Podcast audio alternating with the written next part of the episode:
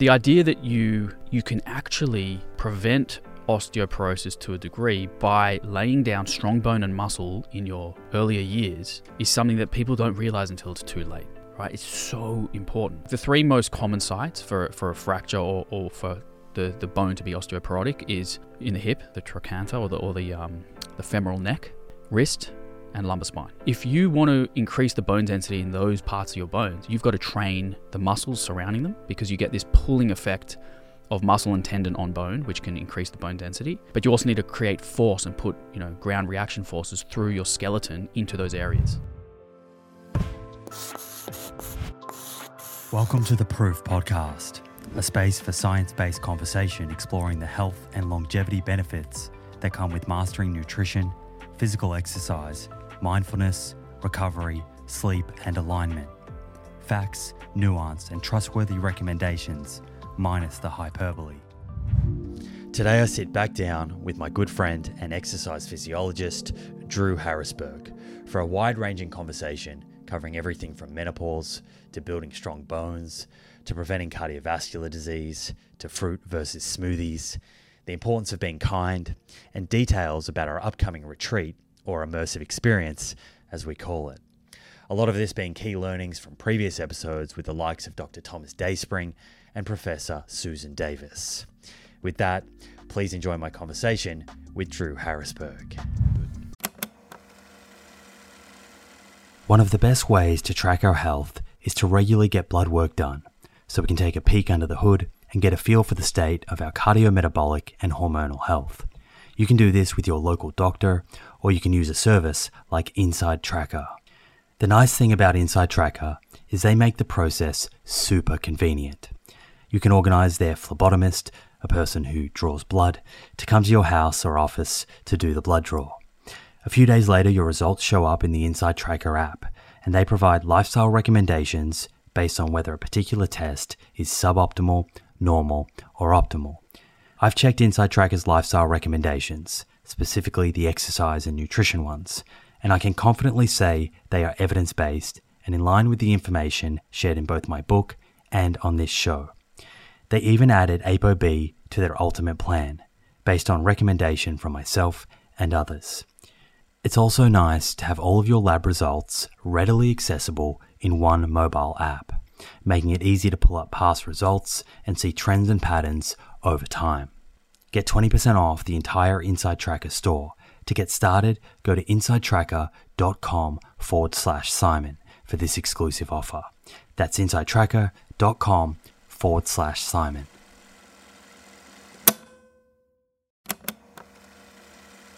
If you're a long-time listener of this show, you'll be well aware of the scientific evidence that supports a high fiber, plant rich diet for good long term health. And while I certainly believe in a food first approach, there is a role for supplements to help optimize the intake of specific nutrients and address any nutritional gaps. Enter Emil. Emil is a plant based wellness company with a series of products to help you optimize your plant based diet. Two of my favorite products being the Essential 8 multivitamin and the Optimal Omega Plus. The Essential 8 contains 8 key nutrients that plant based eaters often fall short in. And the Optimal Omega Plus contains a direct source of DHA and EPA omega 3s, same as in fish, but from algae. In fact, taking Optimal Omega Plus daily, which contains 750 milligrams of EPA and DHA, is equivalent to eating 2 to 3 pieces of fatty fish per week, in line with the nutrition recommendations globally. To get your Essential 8 and Optimal Omega Plus, head to theproof.com forward slash friends and follow the link which will get you an extra 10% off your first order. That's theproof.com forward slash friends. Okay. What do you think of the new cockpit? Mate, this, this setup is very professional. There's an upgrade. It's amazing. And while we're here, we should probably address the other elephant in the room Yes. your haircut. New hair, Mate. new year, new person, Mate, it's, it's wild. And new studio update. Beautiful. Everything. freshness. It's a new year. We launched the studio on Thursday. Yeah, it was fun. Yeah. So Bondi Waves, or Waves Bondi, actually. Waves Bondi. Yeah. Did you come up with that name? Uh, I did actually. Yeah, it's good. Yeah. Suits it. Do you understand where that name comes from?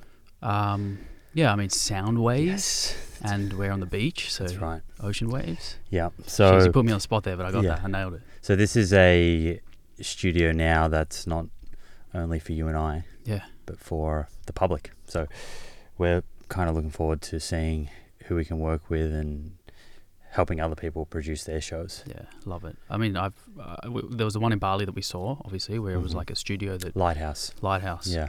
I feel like this is the lighthouse of Bondi, right? This Yeah. like sort of what you're trying to do. Definitely got a lot of inspiration. I, Yeah. I mean, I still use Lighthouse myself when I'm over there. Yeah, It's great place. It makes it a lot easier if you're just wanting to focus on the content. Yep. To have a team that manages the audio and the video production side of things, and then the, the distribution to Spotify and to Apple. There's a lot of moving pieces. so all of that is built in to the all of that's built in. Right, So I didn't peop- know that. People can come in here, Got you. literally just focus on the, having the conversation Wow. and then it can be fully edited, it can be distributed out, there can be deals with advertisers, Brilliant. all that sort of What stuff. What if someone wants to do that part themselves? they can do they can that still too. use the studio just to record, and then they take their assets and produce it however they want. you can come in even with your own producer if you want cool. and just use the equipment in the space, So good. or you can take advantage of the kind of full, complete end-to-end Yep. offering.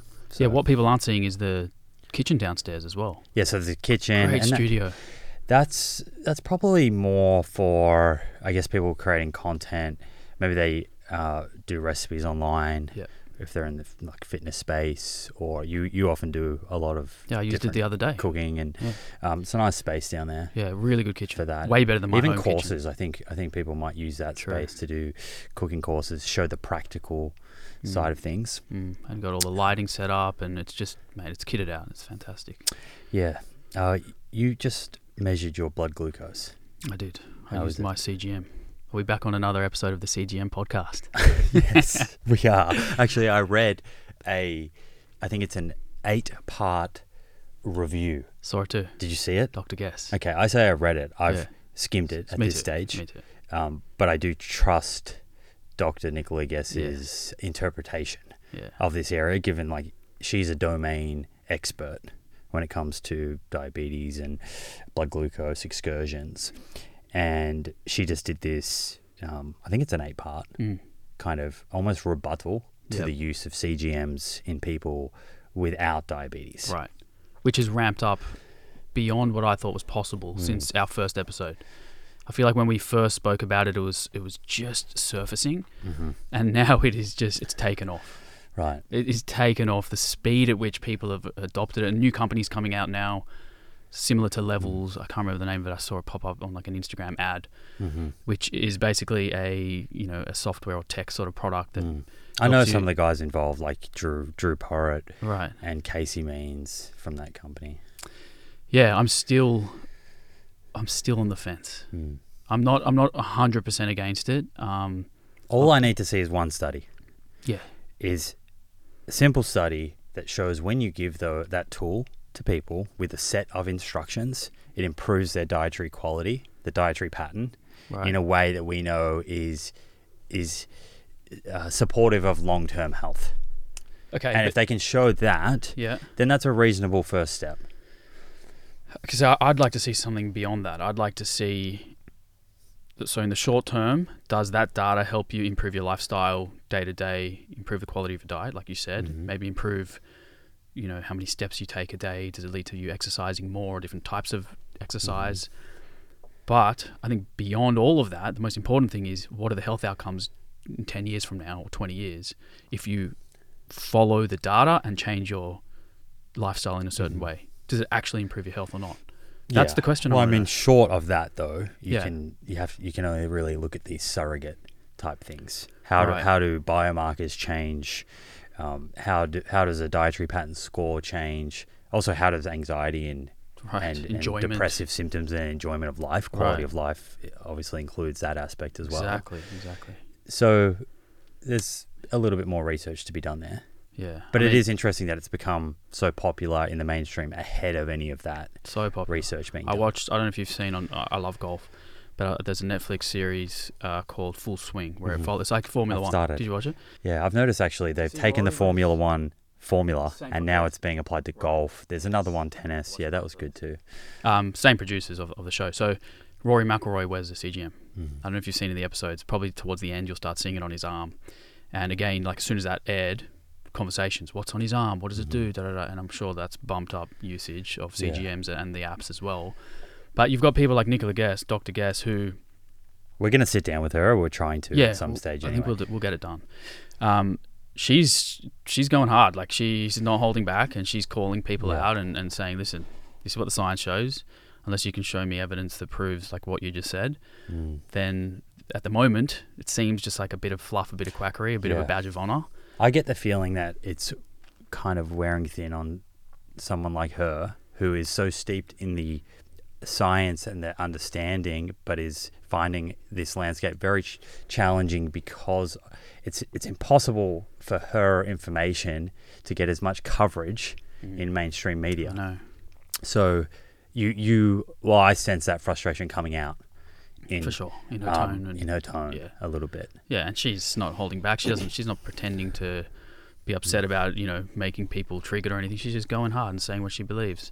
But the other day, I I didn't even tell you this. I was at the outdoor gym, and I, obviously I've got my CGM on my arm, and I'm shirt off at the gym. And this guy comes up to me, and he says, um, "What? What's? How much does it cost for one of those devices on your arm?" I'm like, "Well, it's just been subsidised. So if you have type one diabetes in Australia, it's subsidised. Blah blah blah."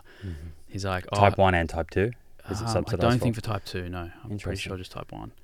Um, and he says because my sister, she doesn't have diabetes, but she's got cancer, and I want to put her on a CGM Mm-hmm. because the science shows that if you get your blood sugar below, it was like Hmm. the number he quoted was l- very low. It was like below 4.2 millimoles. That cancer cells cannot proliferate. Yeah, so this is this is fascinating though because I haven't yet released an episode, Yeah, and you don't even know I've recorded this episode. It comes out in two or three weeks with Dr. Neil Iyengar and Mm. Dr. Urvi Shah, right. and they're both oncologists, researchers who are looking at how do different diets potentially affect risk of developing cancer, but then in the setting of once someone has cancer, Right. how do they affect the growth of the cancer, potentially acting as uh, a sort of adjunct therapy alongside chemotherapy, or if someone has uh, beaten cancer, how does a certain diet affect recurrence rate Mm. uh, and and help people stay in remission? And I mean, they kind of outline a lot of these mechanisms because you do hear from from people online talking about a keto diet in Yeah. that it can starve cancer cells Right. by lowering glucose. Right. Um, you also, I hear claims about ketones themselves being sort of anti-carcinogenic, and so everyone can look forward to this conversation. But long story short, I asked about all of those things, and those are not proven in human clinical trials at all. There is some interest there, like in the, Neil and um, Urvi are both very pro sort of plant-rich diets, but they do acknowledge that from a mechanistic point of view, for certain cancers, Mm.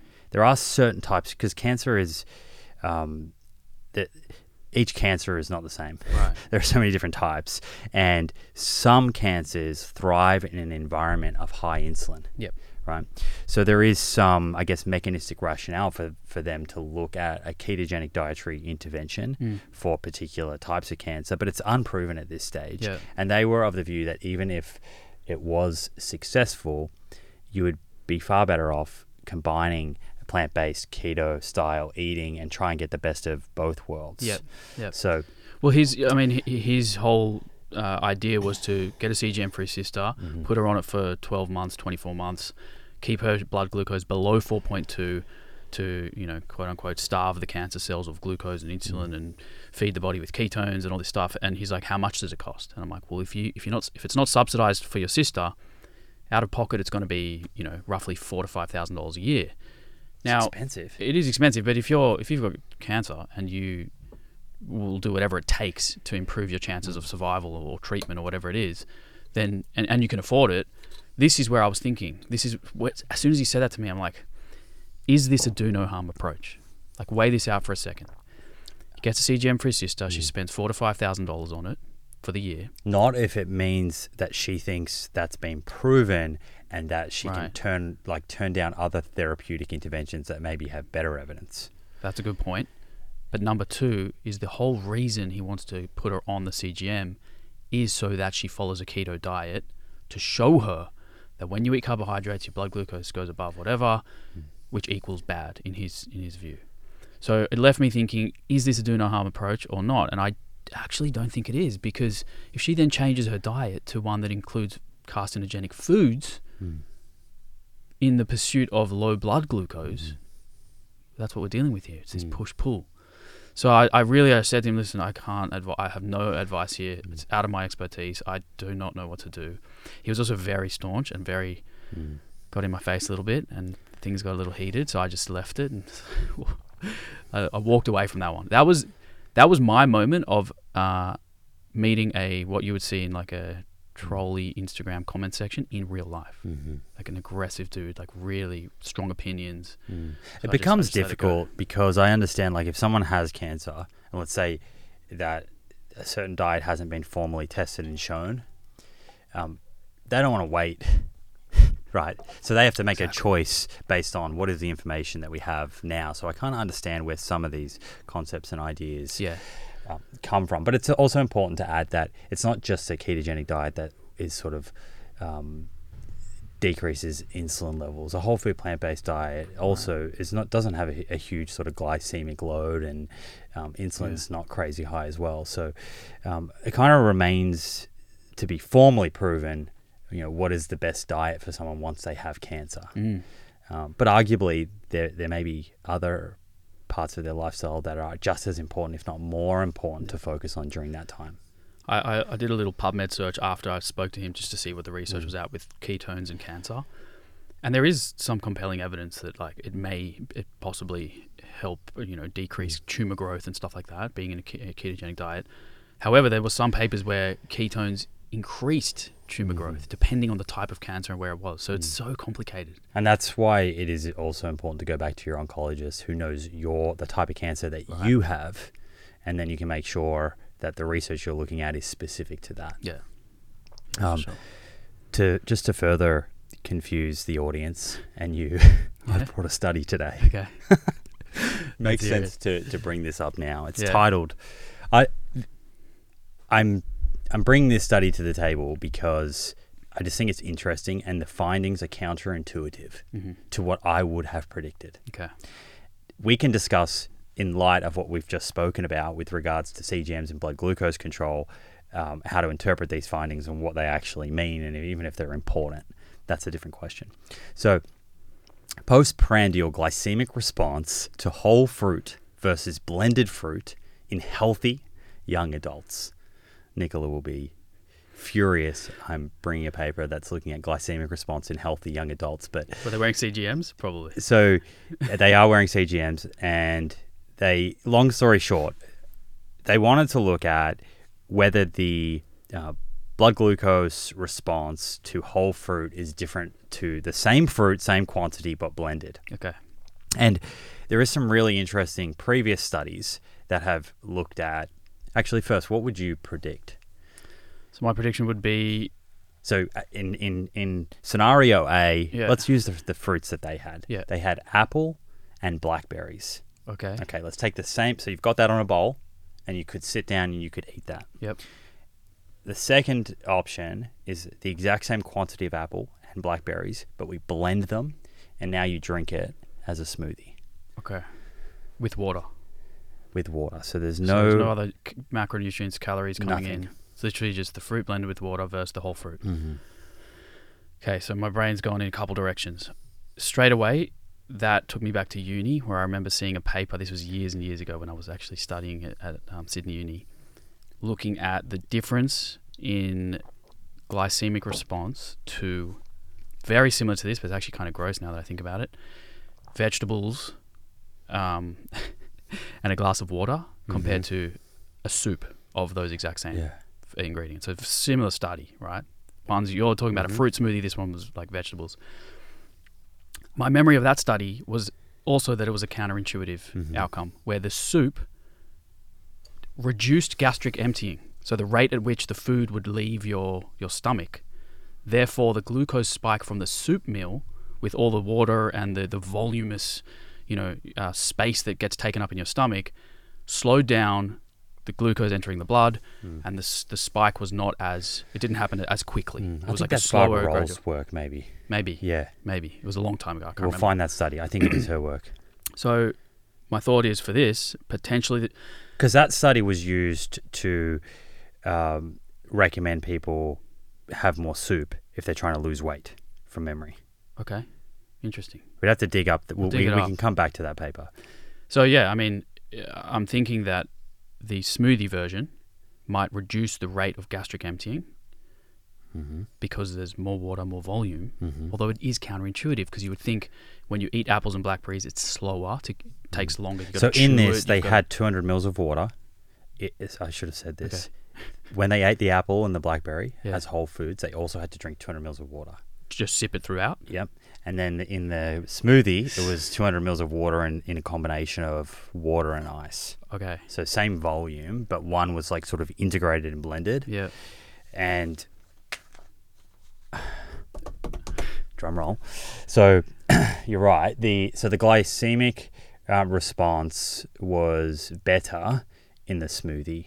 That is counterintuitive though. A lot of um, the people would be study, thinking, because you think okay, it's liquid, it's going to be absorbed rapidly. right, We'll see a higher peak, which they didn't see. They saw a lower peak, and the area under the curve was lower. Now, I just want to really emphasize both groups had normal responses. yeah, yeah. So the whole fruits. This study could be misinterpreted where you could say, "Wow, I'm going to blend all of my fruit." right, I don't want people to walk away with that. yeah, Um, we, but I do think that if someone has pre-diabetes or type two and is really having trouble controlling their blood glucose, that could be a strategy. Interesting. Now, the interesting thing is there are other studies that have compared, say, mango as a whole fruit with mango as a, a smoothie, or a fruit like banana.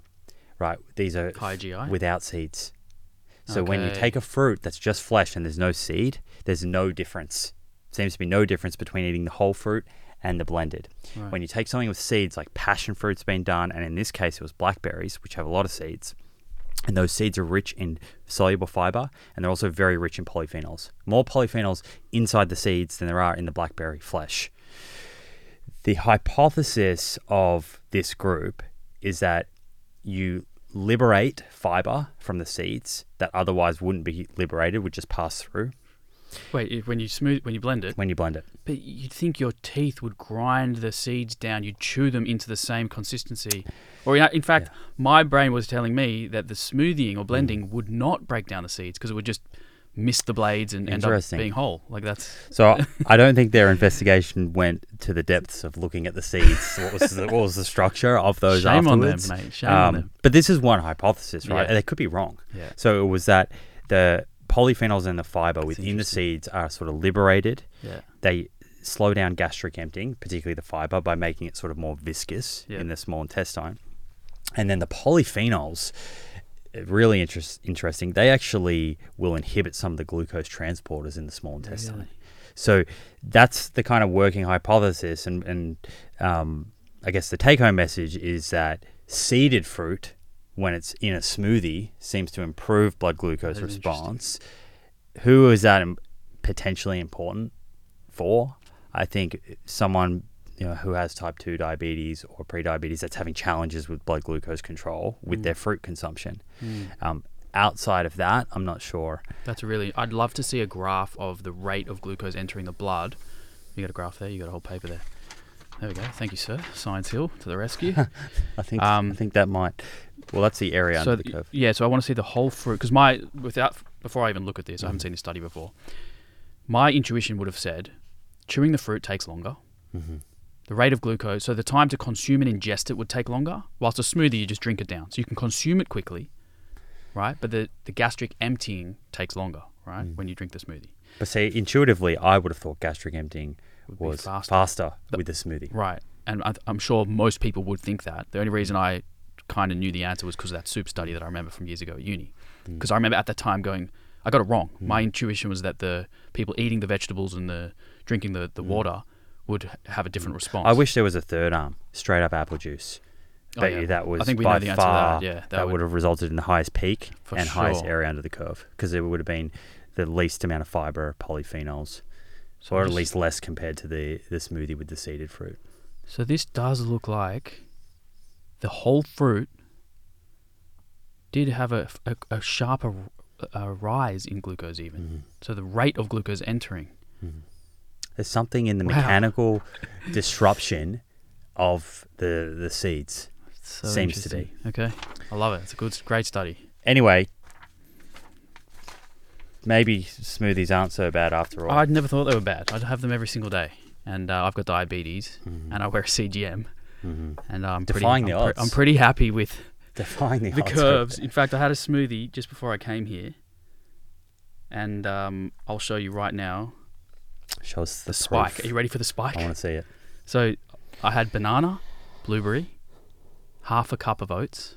Mhm. Do you? oh, I, I A lot of carbs put- I tend to put a lot of banana in my smoothies. I f- I have a f- one full frozen and banana. blueberries. Do you do you eat more blueberries or raspberries, blackberries? What's your favorite? A mix. I, I buy a mix. Yeah. But this is my spike. that's that's a lot of carbs. All right. Wow.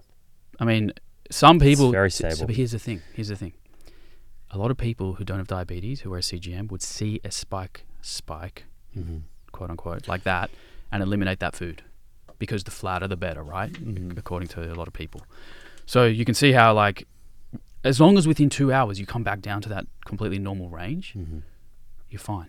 But a lot of people see that elevation and go, oh no, it went above four and a half millimoles or, or whatever the, mm. the milligrams per deciliter or whatever it is, and they'll eliminate mm. foods out of their diet. So you got to know what data you're looking at and how to interpret it. Yeah. Well, let's let's link to Nicola's post, yeah, and then we'll get her on. Yeah.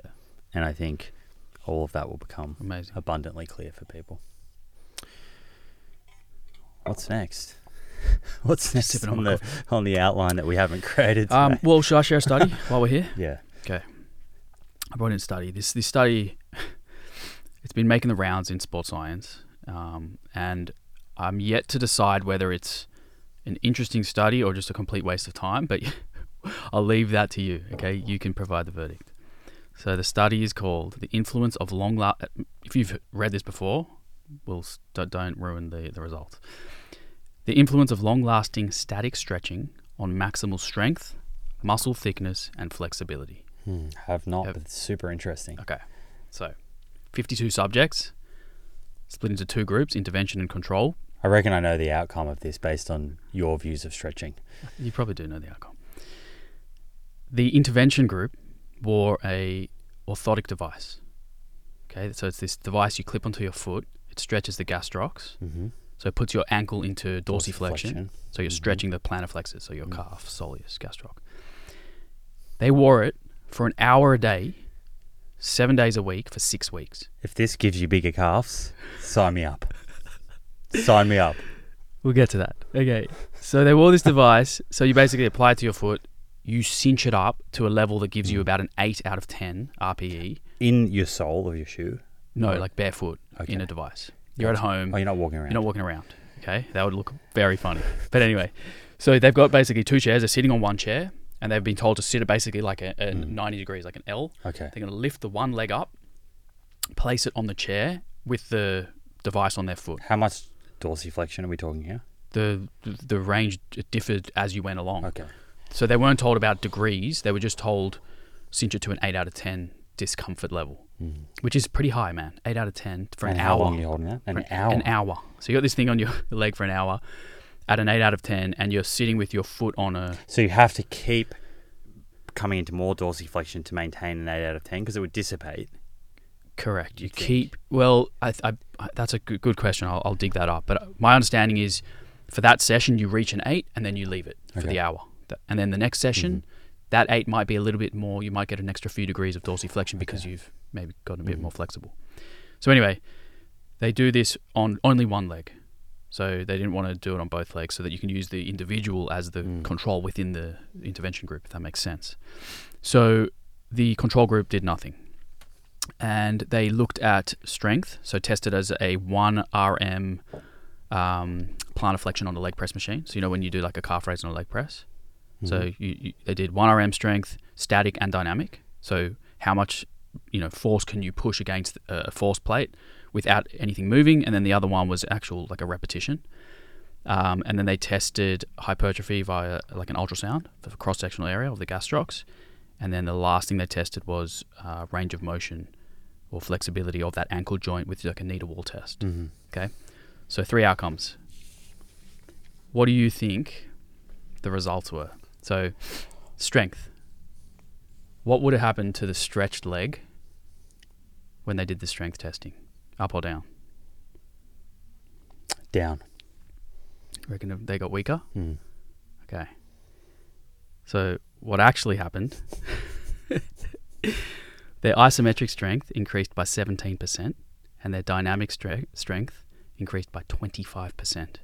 Wow. No, just remember, no resistance training protocol, only stretching. All right, and the non-stretched leg increased by 11% Mm-hmm. because you get that cross education, which is quite known that if you train one limb, Mm. the other limb gets a little bit of that the, the benefits because of the Or in this neural case, pathways. stretch Correct. one limb. Right. So, big increase in strength. Control group, either no improvements, like zero or minus. They actually got worse. Okay. Mm-hmm. Range of motion. What would you think would happen there? Yeah, increase. Yeah. So they had a 13% increase in range of motion, um, and a 27% increase in the angle of dorsiflexion. So it's like really significant. Increase Did in range of motion increase in the control? Um, I'll, I'll tell you that right now. No, two percent increase. Mm-hmm. Two percent, I think. Um, and then the so there was the cross education, and then what about and this one? This is the best part. The hypertrophy. What do you think? Well, now I'm going to guess that it, they had increased hypertrophy. Fifteen percent increase in hypertrophy. Wearing a orthotic device that stretches your calf for an hour a day for seven days a week over six weeks. Mm. Fifteen percent. They did no repetitions. They didn't lift anything. So how do you make sense of that as a stimulus? Well, So w- there's a few things, but going back to I think I can't remember if it was our last episode or the one before. Remember we spoke about long versus short partials. Mhm. So training a muscle in a lengthened position versus shortened position. The long partials, typically when you train a muscle in a stretched or a lengthened position, you get a bit more hypertrophy, especially distal hypertrophy, than Mhm. if you do short partials. So the example in the, most of the studies are um, like a leg extension machine. The the beginning of the range of motion where your le- leg is bent, that would be where your quads are at length. So if you sh- if you only work in that small range of motion at the start of a leg extension versus the end of a leg extension when your leg is locked out. So the, Mhm. so the subjects that did the, the leg extension with uh, long muscle lengths had a bit more hypertrophy. So it's something to do with this stretch mediated hypertrophy. So independent of contracting the muscle, there's the stretch on the muscle is producing a, Mhm. a, a some kind of stimulus to make the muscle grow bigger and stronger. Mm.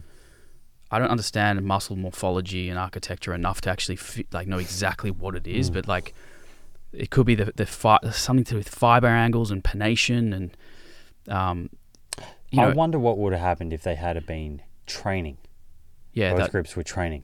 that'd be interesting. I, I would still think, I reckon you would have. Uh, I'm completely extrapolating here, but my understanding is based off this, considering that their strength actually went up.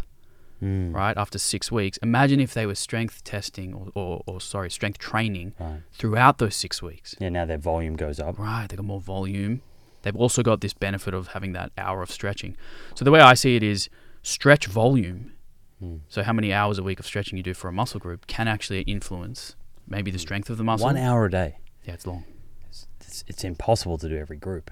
Muscle group. group. no no no you wouldn't you would That's right. imagine you had a so device from on a every muscle group point of view, right I'd also be interested in whether there's any um, differences in injury.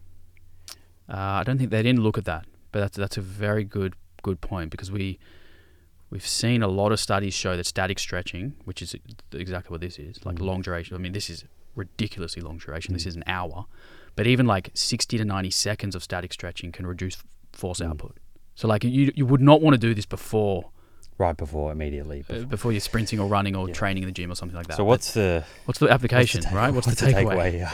well, anyone who has really skinny calves and is really desperate, go get an orthotic device, put it on for an hour a day, and you might get a little bit of growth in the calves. Yeah. I mean, look, that's the that's the joke of this study is like, what, how do we apply this? Like, what what can we really learn from this? So I would say for an athlete who's injured, perhaps, let's say they've got a like someone like you. Remember, you, Right. to, you so you tore your calf when we were playing paddle. Mhm. ruined the game for everyone. We're all having a blast. By the way, I'm back now, and the calf's great, and I'm playing better than ever. okay, prove it. I'd like to see that. I've got video evidence of me beating you. Remember I posted. I'm actually undefeated these days. No, you can't. You can't just say that. no evidence. Show me the evidence. Anyway, um, so if you let's say you were injured, right, and you had trouble weight bearing or getting up or making it to a gym, and you were bedridden at home, which you Mhm. were for a while when we were in Mhm. Bali. Imagine if you chucked your orthotic Mhm. device on the other leg. Yeah, on the other one. Yeah, Mm-hmm. you might get some cross education to the Mm-hmm. injured leg. That's one way I could see it Could working. be good in a hospital setting. Hospital setting, people with you know type two diabetes who have like foot ulcers or, or conditions where they can't weight bear. Mm-hmm. I mean, use, use your imagination. But at the, at this stage, it's very early on. It might inform more studies that then bring a more practical kind of intervention. True, and it might just inform the mechanism behind what drives hypertrophy when you're getting uh, your muscle stretched. mm-hmm. But then for the, for all the yogis out there, because tell me if this has happened to you. I've met guys and girls who I look at their body and I'm like, they definitely lift weights. And then I ask them what they're doing. They're like, I just yoga. And I'm like, how do you look so like well built? Mm-hmm. Like not like they have like a l- sort of long stringy muscles, but like really good muscle bellies. Defined. Yeah, defined. And I'm thinking perhaps something to do with this stretch mediated hypertrophy Mm-hmm.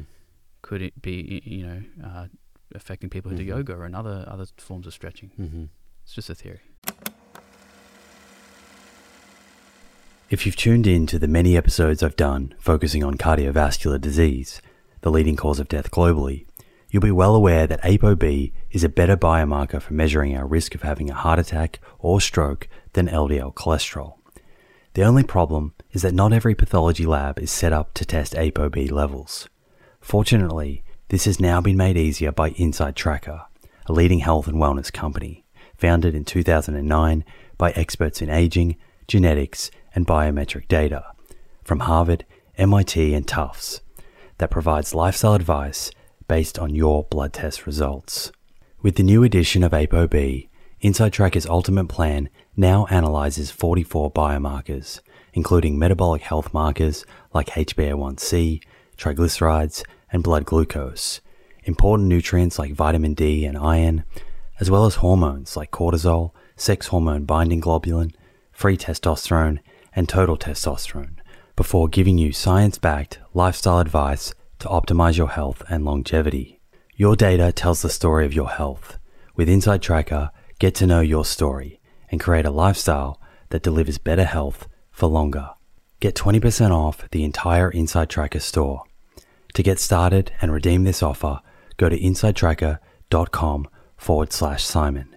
That's insidetracker.com forward slash Simon.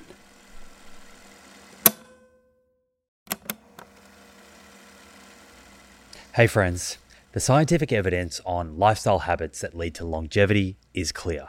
Now it's time to put this knowledge into action.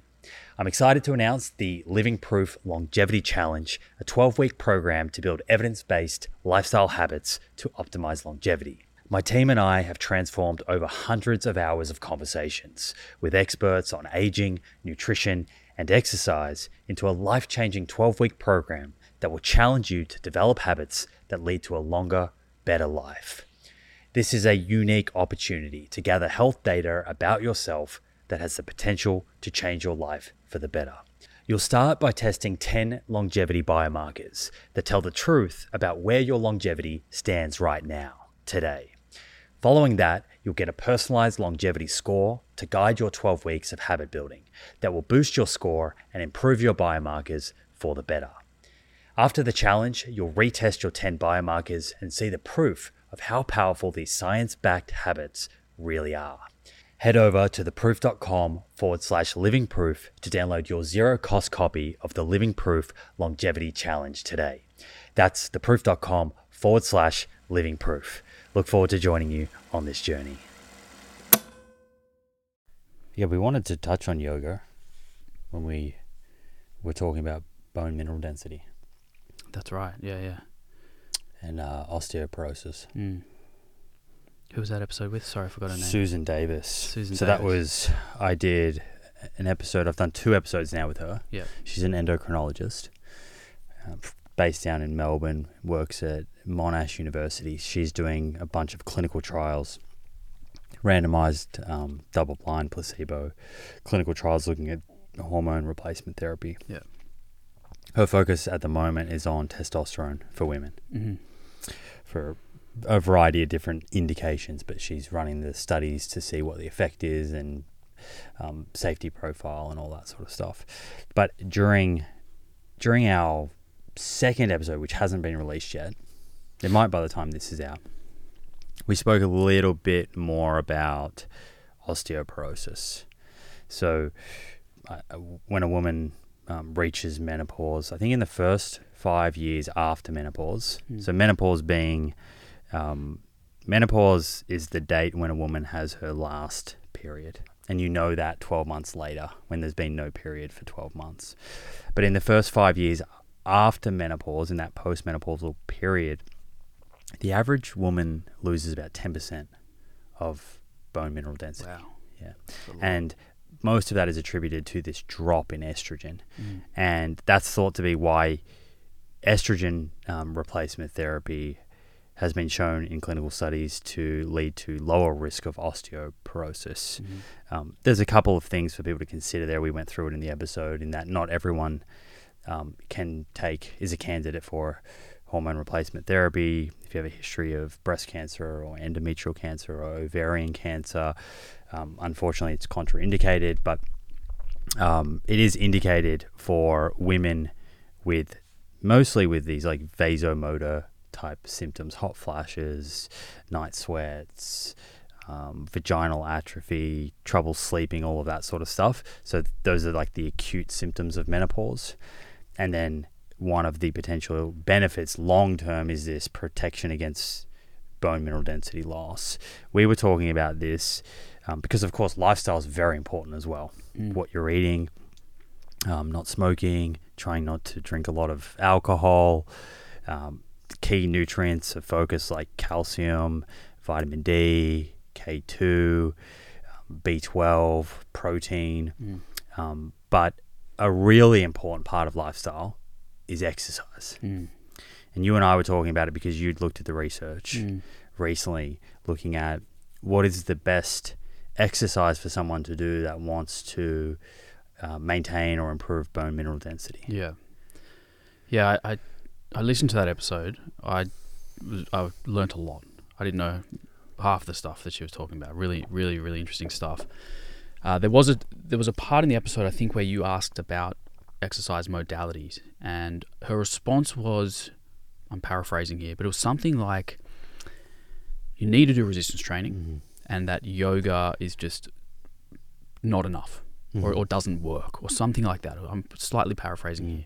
I might have even asked her a leading question. So, my understanding was the exact same as hers, which was that resistance training is extremely important. In fact, laying down your bone and your bone density in your early 20s, 30s, way before menopause, is one of the most important things you, you can do to create mm. that buffer, right? And it peaks in your 20s or I think early so. 30s. And then you have what like a natural decline. But but the idea that you you can actually prevent osteoporosis to a degree by laying down strong bone and muscle in your earlier years is something that people don't realize until it's too late. Hmm. Right? It's so important.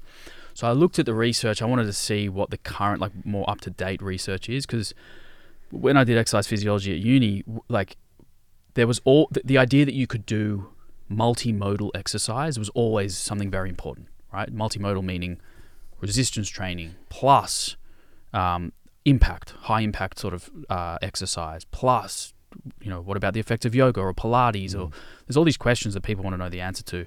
I looked at a paper very recently. I'll find you the title of it. I don't have it on my screen here, but I'll We can put it on But- screen. put it on the show we'll put notes it on the show screen notes. this was a brilliant it was a review of the research uh, showing what are the different modes of exercise you can do what are the effects what is the minimum effective dose? How many reps? How many sets? How heavy should it be? What's the intensity for a woman in her 20s and 30s or a woman i think this is pre-menopausal okay. but they also in this research review from my memory they actually looked at the same interventions in postmenopausal women and some of these interventions didn't work in postmenopausal but did work in premenopausal. And the theory there is exactly what you just mentioned. If you have low hormone levels Mm. Then no matter what you do the response might be different. response is different, right? Even if it's the exact same exercise protocol. But like high level in a nutshell, when you're exercising for osteoporosis, especially when you're in your let's say let's say you're you're premenopausal and you have either osteopenia or you're at risk of developing osteoporosis, right? hmm The principle of specificity is one of the most important things, right? Which someone would know if they had a, a DEXA DEXA. scan and they get their T score. Exactly. So the adaptation you get will be site specific. If you th- like the three most common sites for for a fracture or, or for the, the bone to be osteoporotic Mhm. is in the hip, the Mhm. trocha- the trochanter or the or the um the femoral neck, right? Wrist and Mhm. lumbar spine. Mhm. If you want to increase the bone density in those parts of your bones, you've got to train the muscles surrounding them because you get this pulling effect of muscle and tendon on bone, which can increase the bone density. But you also need to create force and put, you know, ground reaction forces through your skeleton into Mhm. those areas, right? So the classic example is like a, a young a young woman who is overtraining in terms of energy expenditure. So like the red S Yep. typical scenario, right? Over uh, expending energy, Mhm. not eating enough, so Mhm. not bringing enough fuel. Swimmer or something. Swimmer, yes. Or cyclist. So not weight bearing, yes. Swimming or cycling. So hours on the bike or hours in a pool, and those Mm. muscles are not getting the force that And we need. met. Do you remember That's right. on the retreat? I won't name her, but yes. um, one of our guests shared this story. This happened to her, Right. and she was like a, I think, fairly elite swimmer. Yeah. And she's only twenty something, Right. maybe thirty. Like she's a young woman, right? So it's not just what you do; it's what it's what you don't do as well, right? So if you're swimming a lot, not getting enough food in, light body weight, you're probably gonna you know you're not going to improve your bone density to the same degree. So that's the specificity part of it. Then there's progressive overload. This is the same for resistance training for building muscle. Quite simple. You have to overload or c- create more strain through that bone or muscle over time. Mhm. You're going to adapt to the stimulus at some point. So how do you overload? More more weight, like literally like whether you're doing you know machines in a gym or whether you're doing free weights or whatever it is or body weight even. Uh, you need to overload over time. Um, reversibility is the next principle, which is basically use it or lose it. If you stop doing uh, this kind of training, you will eventually sort of go backwards, right? You don't just lay down the bone and then it stays there. It Mm. will go back. That also happens with a number of the drugs. There are some drugs that increase bone mineral density, like Prolia, yeah. and it's well documented. If you commence that and then stop, you can lose all the all of the bone in, that that you laid down, the Yeah. increased bone mineral density, and potentially even more. Mm. Yeah, and then the last sort of principle, I guess, is it's called the principle of initial values. What is your starting point? Right, and this is the exact same for people who are starting in the gym and want to increase their their muscle size or strength. If you're coming from a starting point of weakness, it's much easier to adapt to lower stimuli, right? Mm-hmm. So if you're very weak, even a small amount of weight will feel mm-hmm. relative to you quite heavy. Your your body will adapt. So depending on your initial values, this is where the yoga comes into it. If you are extremely weak and you have very very low initial values, and yoga is a stimulus for you that is quite intense, right? It may provide a very small benefit, right? So my my idea of how yoga fits into this is I, I can't see any reason why being more flexible, more mobile, having better balance, more Stability very stability, and a healthy mindset. There's so many things about yoga that I, I think are amazing. But the question is, if you have osteoporosis or you want to prevent it, how much yoga can you do or should you do? And if that's replacing resistance training, is that a hmm. good trade-off? Yeah, I would have thought if you had osteopenia or osteoporosis, the way that I would think about answering that question is first, what's the amount of resistance training that I actually need in a week? Yep. How many how many hours is that going to take up? Mm. How many hours do I have available for training? Yeah. And then you can think about how you're allocating those That's the perfect way to reverse engineer it. Exactly that. So, high level, the, the research shows progressive resistance training, so overloading over time, minimum two days a week. Mhm. What, 45 minutes, 30, 45 minutes? So, th- like the intensity and dose, it varies, but this particular paper, which again we'll, we'll reference, is, is basically saying you want to do eight exercises targeting muscles that are cr- that either attach to or cross the hip and spine. mm-hmm. Right. So think about your hinging, squatting, lunging, you know, RDLs, rowing, all of that kind of stuff. At least two sets per exercise in the 8 to 12 rep range So eight exercises, two sets, eight to, to 12. 12 reps. That's interesting, the eight to 12 rep range. Right. Because that is an indication of intensity. Mm-hmm. Your rep range, you should know straight away whether the load is going to be intense or not based off a rep range, right? Mm-hmm. So going, rep, repping out above that, the load's not enough. correct. You're not lifting enough weight Right. to stimulate the bone as much as you would if you were doing eight to 12 reps with a heavier weight, Exactly. which is different to hypertrophy training. Yes. And the, the, this is what I found really interesting about this. The sweet spot seems to be 75 to 85% of your 1RM. Mm-hmm.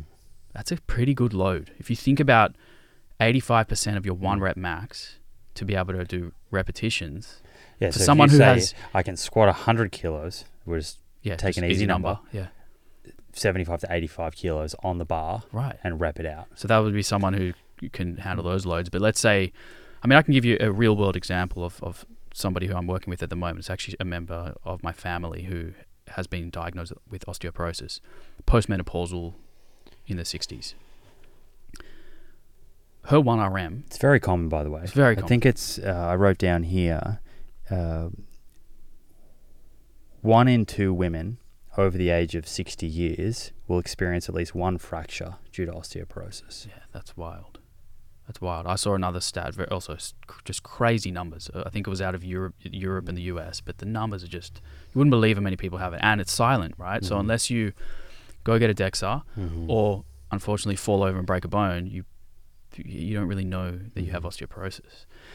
But yeah, I mean, anyway, so just to go back to this intensity thing, so 75 to 85 percent of your one RM with an RPE of about five to seven, eight out of ten. Right.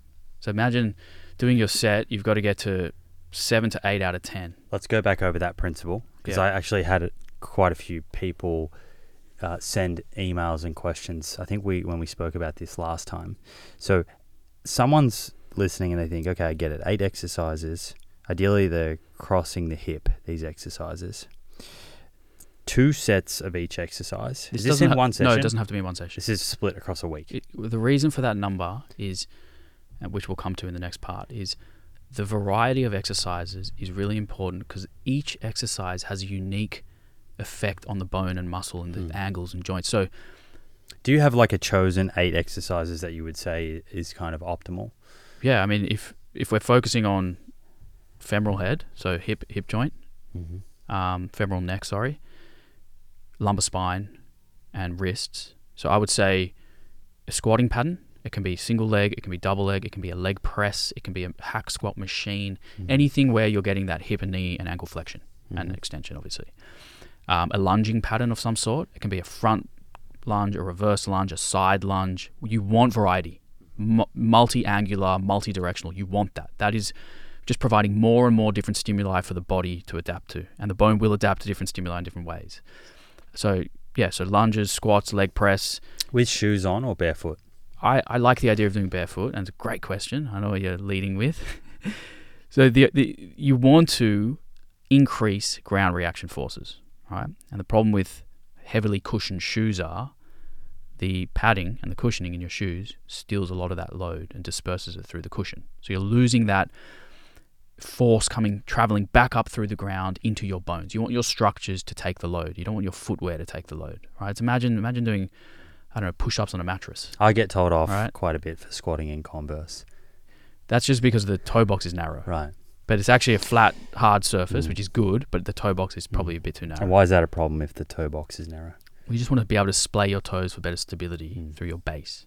So you're only as strong as your weakest link. So if you have a weak connection to the ground, if your feet are your weakest link, how can you expect to lift a heavy load with good technique and balance? If you you know, Okay, so if possible, barefoot. if possible barefoot, um, and if you're going to wear shoes, try wear those like minimal barefoot mimicking shoes. Mhm. So flat surface, no cushion, wide toe box. So it's almost like a sock with a Mhm. protective um, surface underneath. Um, and then for the upper body, you've got your push-ups, you've got you know tricep dips, shoulder raises, lat pull down, all the typical safe Mhm. machine-based stuff. with, and this will come, we'll come to this in the next thing because it's multimodal, but boxing or high impact, something where you we're actually Mm. hitting a surface, yeah, with power and load. That um, the That's great. force goes through your bones and can stimulate. What bone about depth, bone density? Something like skipping. Fantastic. Yeah, that's so that would I would say that is the lower body version of boxing in a way. Mhm. So you've got that. So would you count those like when you're thinking of a resistance training protocol with eight exercises, we're also including things like boxing and skipping within that, or are they sort of separate? different. That's a different mode. So if we just stay for the progressive resistance training part to begin with, Mhm. we're thinking about those major movements. Push upper body, we're pushing and pulling, hopefully in a vertical and a horizontal direction. Uh, lower body, hinging, squatting, lunging, thrusting, anything that's um, taking that hip joint through a range of Mhm. motion. All right. Then, in that same category, you can do lighter loads. So, like let's say 30% of your 1RM, right? Which we said before, 75 to 85 is the target for resistance training Mhm. if they're for power training. Which which go, goes back to the chosen rep of eight to twelve reps, Right. making sure though that you're getting to the right RPE. Yes. So if you're doing 30% of your 1RM, or let's say 30 to 50% of your 1RM, There's a lot of uh, abbreviations here. yeah, so 30 to 50% of the load that you could, you know, perform one repetition with, Mhm. right? So going back to that example, if you can squat 100 kilos and you put 30 kilos on a bar, Mhm. if you just do reps to close to failure, you're going to do 30 plus reps. It's not that that's not enough of a stimulus. Mhm. But if they're powerful, so moving as fast as you can in the concentric, and or even um, uh, like decelerating the load during the eccentric, that can be a good stimulus. So you've got to move it fast. Mm. Give people an example of concentric and eccentric if like they're not familiar with those terms. So let's use a squat because we're on that example. The eccentric is so that the bar's on your back, you start to lower down towards the ground. That is the eccentric. So, the muscles are resisting the load. Right, and the muscles are load's trying to- lengthening, so they're still under tension. All of the same muscles are working that would in, in the other Mhm. phase, just through a different like uh, a lengthening process. Mhm. So you're going down to the ground, your quads are lengthening, lengthening, lengthening. You get to the bottom of your rep, then you come up. That's the concentric. So Mm. now your quads are shortening, all your muscles are shortening to get you back up to the top. If you're using loads of 30% of your 1RM, you've got to move fast. So the pulling on the bone when you actually power a rep from like a, a static position can be quite forceful and, and lead to an adaptation. Mm. So th- it's it's good to know that there's Mm. different options for different people. Plyometric It's it's training yeah, plyo is great. as another modality. Not just for athletes, for Mm. anyone. Recreational bodybuilders, if you want to Mm. you know stimulate more muscle, you can use plyos for sure.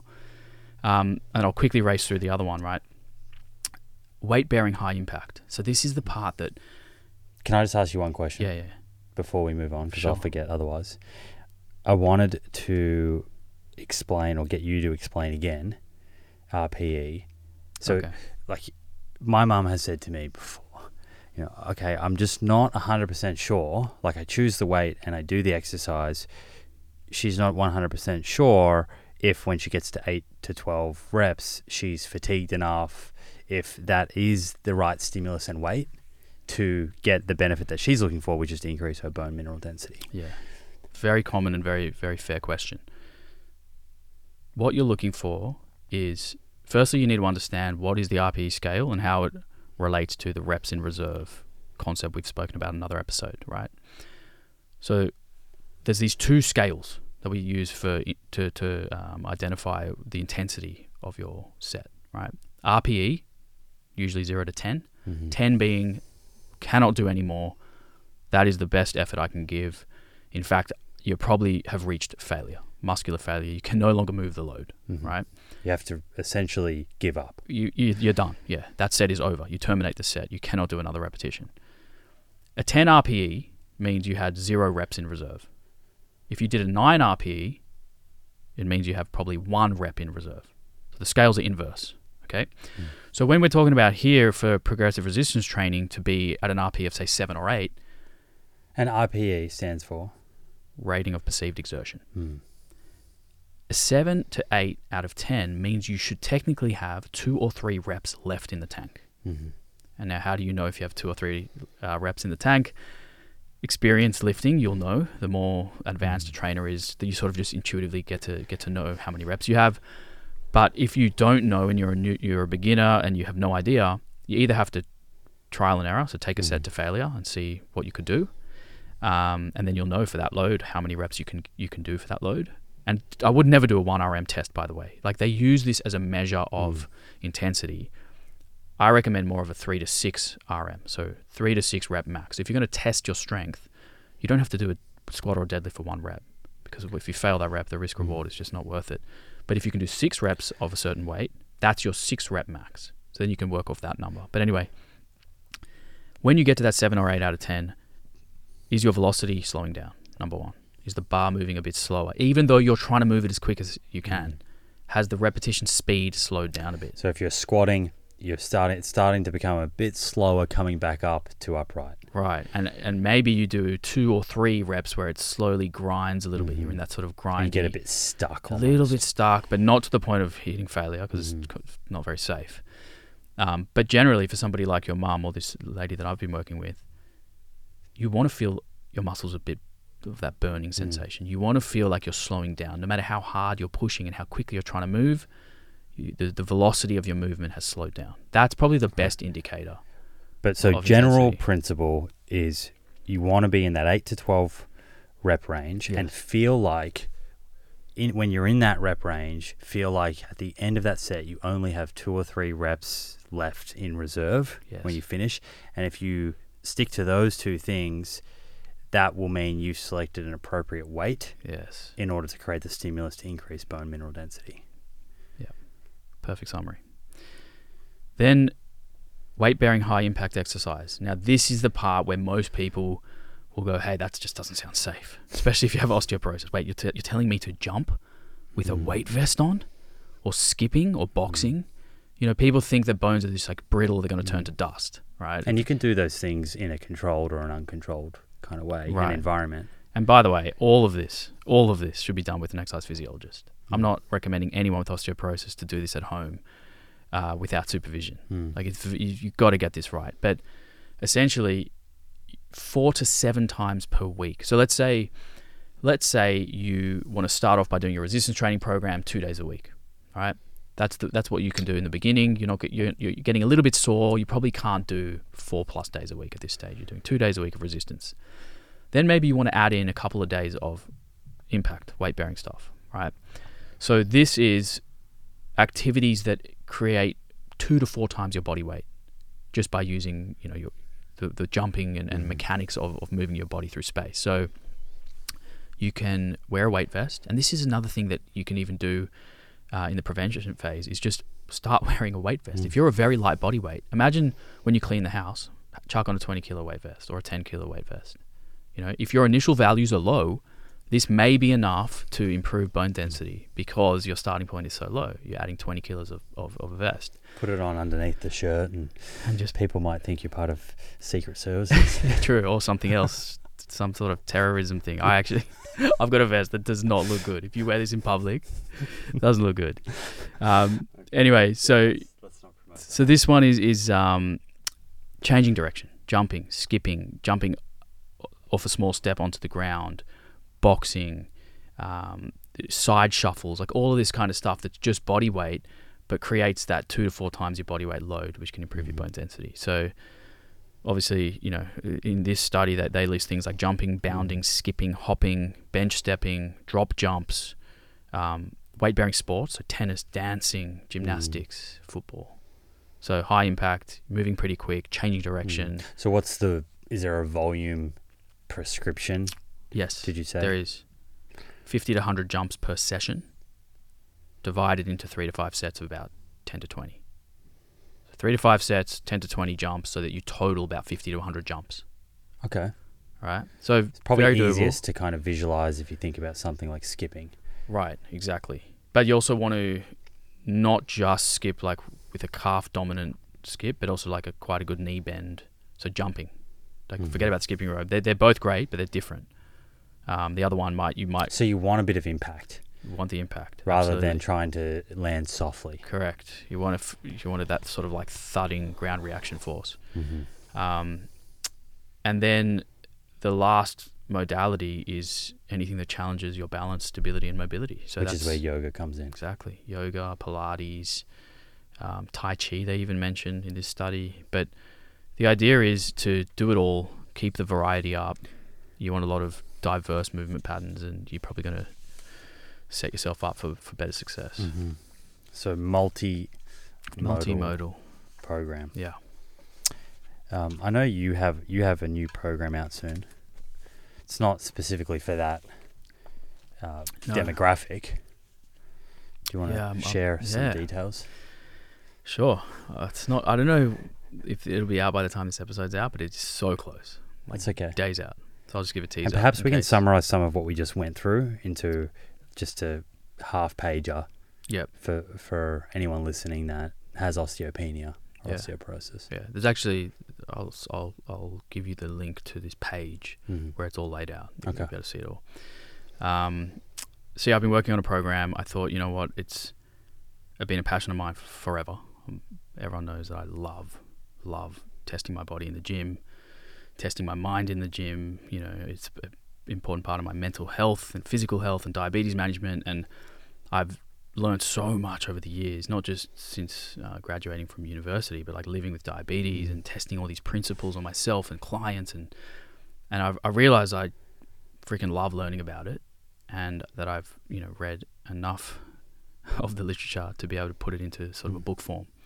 So I wrote a, a what started as I'm just going to jot down like three or four paragraphs to summarize what you need to know before you start a program, and then next minute I've written thirty thousand words, and then I had to refine it down, and I got it down to like sixteen thousand words. Um, which it's it's essentially a justification for what the program is, who it's for, Mhm. why I've created the program the way I created it. What does the research say about volume, Mhm. intensity, frequency, all these variables? So who's it for? This is for the Who's everyday avatar? the, everyday gym goer who Yeah. really loves the gym, who Mhm. who has access to a well equipped gym, Mm-hmm. who likes to challenge their body in ways that you know may require athleticism Mm-hmm. or performance or muscle size, muscle strength, and overall fitness. So Do you think the average person that goes to a gym is leaving a lot of results on the table? I do. We've spoken about this many, many times. Um, I, I think a lot of people go in with no purpose or intention, no structure, no plan, and just go through the motions and think it's an, it's good enough. Mm. And it probably is good enough if you're happy with being moderate, Mm. right? But I think if you really want to step it up and go to another level, it helps to know how hard you actually need to push yourself. How many sets should you be doing per week?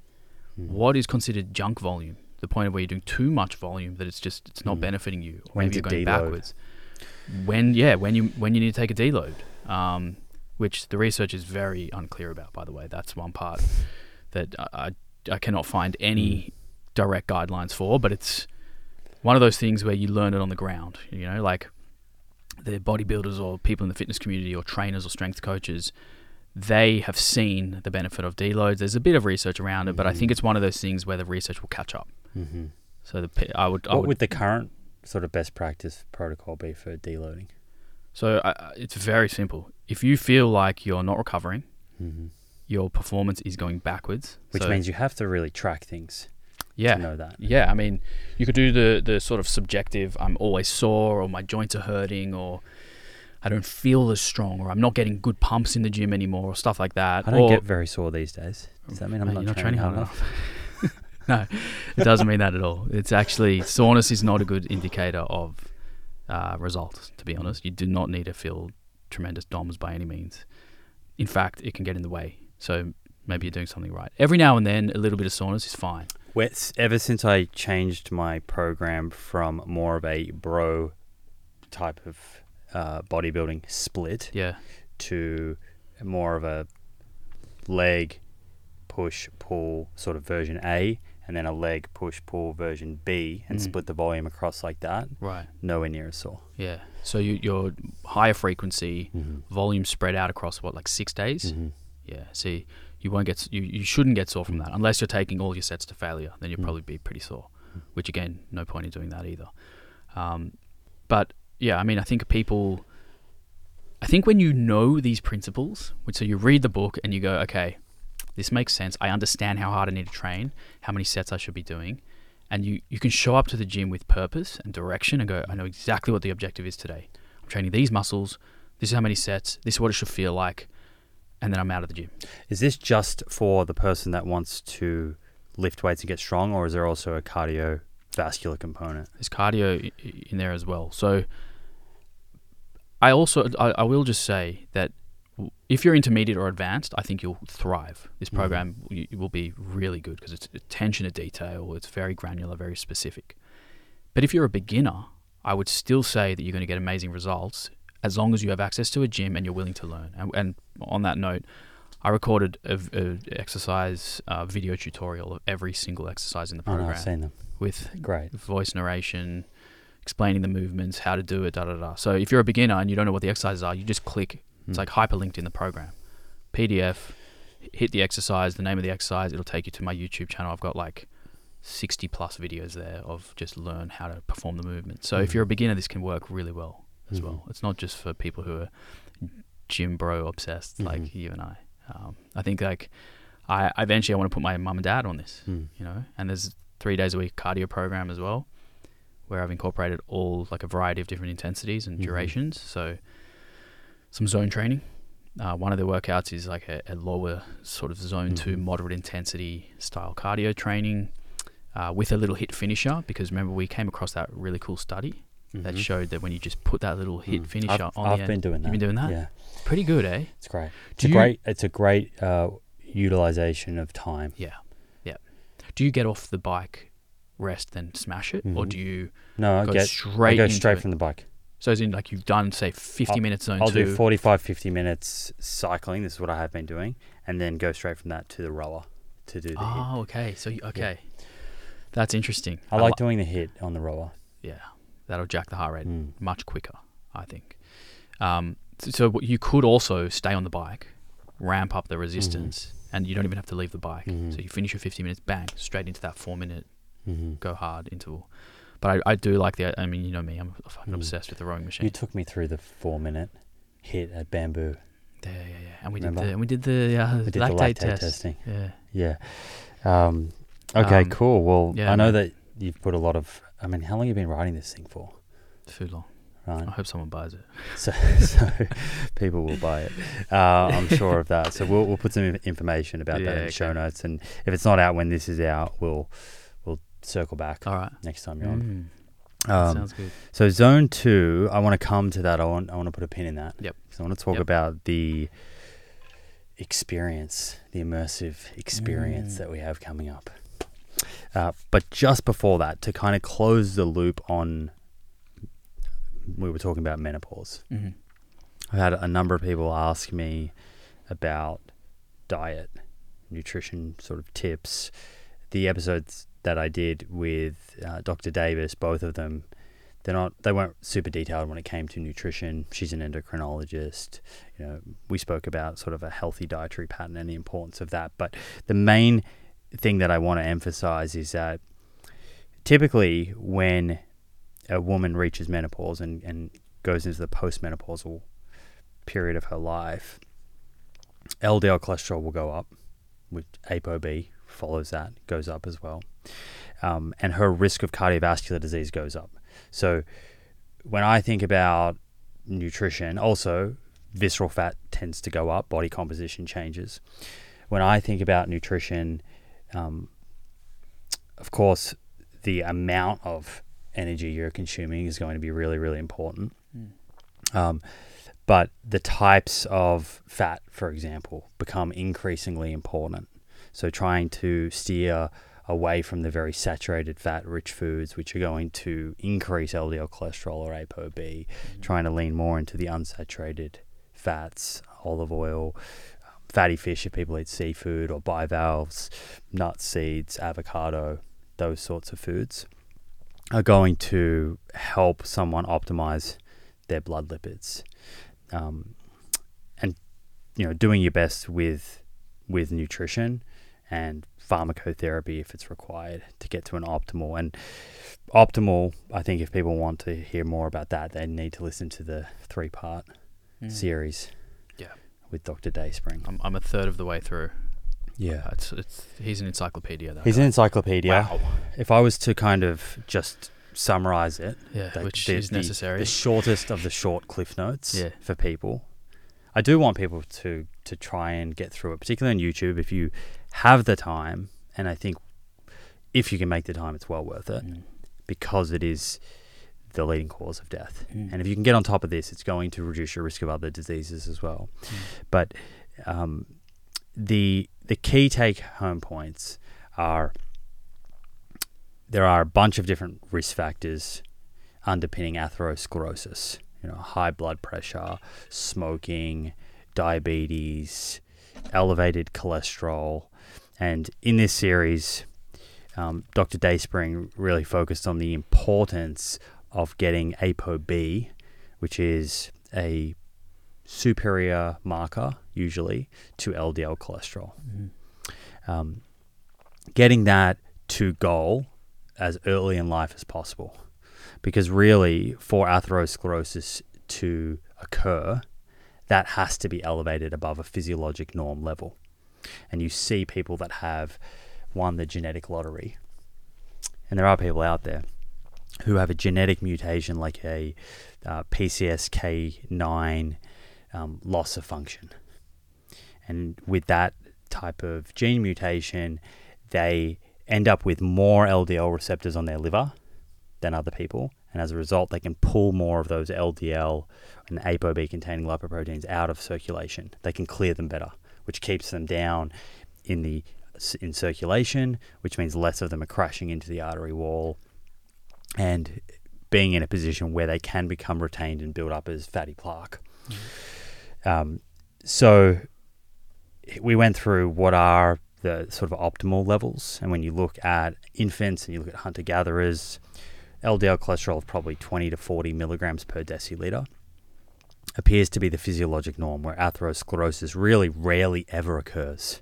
Right, so we know how to prevent this disease, the number one cause of death, which is a little different to say various types of cancer and dementia. We know the risk factors, but we have far less information available to to really um, say decisively we know exactly how to prevent this. Mm. Where we should be able to prevent most cases of atherosclerosis, which is not all cardiovascular disease, but it may it accounts for the the overwhelming majority of heart attacks, of strokes, of peripheral artery disease, etc. Um, And that's just looking at one biomarker. that's looking at one biomarker, but I will definitely, I, I think we should underline that sometimes people think, well, if, you, if you're focusing on ApoB, you're minimizing the importance of other things. Mm. That's, that's not the case because other risk factors can exacerbate or increase, amplify the risk. Mhm. So if your ApoB is super high and you have lots of these particles crashing into the artery wall, well, if that artery wall health function is compromised further by inflammation from smoking, um, from having type 2 diabetes and elevated blood sugar, Mm. um, these types of things, then you're going to be higher risk than someone who just had elevated ApoB and didn't have diabetes and didn't smoke. So these things can stack upon each other and create a higher risk again. Mhm. So by no means, you know, through that lipid series or anything that I discuss, um, am I suggesting that it's the only thing that matters. It's not the only thing that No, matters. no. Um, you need to focus on a, a broad variety of, of risk factors that deserve our attention. But if someone's low risk, so they're someone that doesn't have a history of cardiovascular disease, Mm. they're not a smoker, um, they don't have diabetes. ApoB target is less than 80 milligrams per deciliter, Mhm. which, if you measure in Oz, you're probably going to get a grams per liter, not a milligrams per deciliter. Yeah. So 80 milligrams per deciliter, less than that. That's the US uh, unit. In Australia, it'll be grams per liter. It works out to be less than 0.8 Yep. grams per liter Mhm. is where you're looking to be. Now, if you're high risk, well, the target is lower. And so, who is high risk? Well, it's something that your cardiologist can calculate for you. There are a bunch of different inputs, but broadly speaking, history of cardiovascular disease, someone who has a history of smoking, has type 2 diabetes, or has markedly elevated LP little a, Mm-hmm. which was another thing that Dr. Dayspring and I discussed. Um, in that case, ApoB target becomes 50, under 50 milligrams per deciliter. Mm-hmm. Some of the guidelines are off by five or so here or there, but broadly under 50 milligrams per deciliter. And in Australia, that would be 0.5 grams per liter. Mm-hmm. Um, so that's the kind of first take home point is get your ApoB to target. And some people, like I know you have, can achieve that through nutrition. And and the way our diet affects that number is just before I explained to you that some people have genetically lower levels. Mm-hmm. And one of the primary mechanisms of having genetically lower level levels is more of these LDL receptors Mm-hmm. on the liver. Right. Our Are they diet only on the liver? No. no, LDLs? they're not only on the liver. Okay. And I know you have a ton of questions. So I can many see questions. Yeah. yeah. Um, but diet affects the um, the number of LDL receptors Okay. on the liver, and essentially, if you simplified that, the foods that you eat affect your liver's capability or ability Mhm. to suck in these ApoB containing lipoproteins, of which usually 90% are LDL lipoproteins, out of circulation into the liver Right. right? And these are the particles that are potentially atherogenic. They can lead to atherogenesis, the deposition of plaque in the artery wall. So, what are the components of the diet that can increase our LDL receptors? Primarily, it's unsaturated fats, particularly polyunsaturated fats. Mhm. When we consume polyunsaturated fats from olive oil, from fatty fish, from um, avocado, chia seeds, etc., it upregulates LDL receptors. Okay. So it upregulates the ability for those receptors to function as a sink to You pull get the more of them. So More of they them are expressed. Yep, you get an increased expression of LDL receptors. Right. They can pull in more of the ApoB containing lipoproteins. Concentration comes down. So that- that was- Saturated fats do the opposite. Okay. They downregulate LDL receptor expression. Okay. Yeah, So- that was one of the questions I, I was trying to understand is does our diet influence the actual number of receptors that we Mm. can that we have on Mhm. the on the cells or does it just allow them to work It does increase the, the number, The number, of wow. receptors. Okay. Um, as as does like a, a drug like a PCSK9 inhibitor. Yeah. right? What does a PCSK9 inhibitor do? Well, when an ApoB containing prote- lipoprotein binds to an LDL receptor and becomes internalized into the liver, the whole thing comes in. Mhm. And Dr. Dayspring explained that as like a, um, a lysosome. Mm. That whole receptor lipoprotein comes into the liver. PCSK9 is a protein in the liver, and it basically, in once that's been internalized, it breaks that receptor down. So what does a PCSK9 inhibitor drug do? It stops that. So you get the LDL binding to the LDL receptor comes inside the liver cells, and instead of this PCSK9 protein breaking that receptor down, you block that and it gets recycled Got it. and it goes back up to the surface Mhm. can draw in more ApoB containing lipoproteins. So that's why when you give someone a PCSK9 inhibitor, their ApoB or LDL cholesterol levels go down. Gotcha. Makes Um, sense. So that's kind of generally the story about ApoB. Uh, maybe in the future we can go back through exactly what ApoB is and go through the shipping cargo ship analogy and whatnot. Very good analogy. it's probably that's a that's an hour or so True. in itself. That's a seminar. Um, yeah.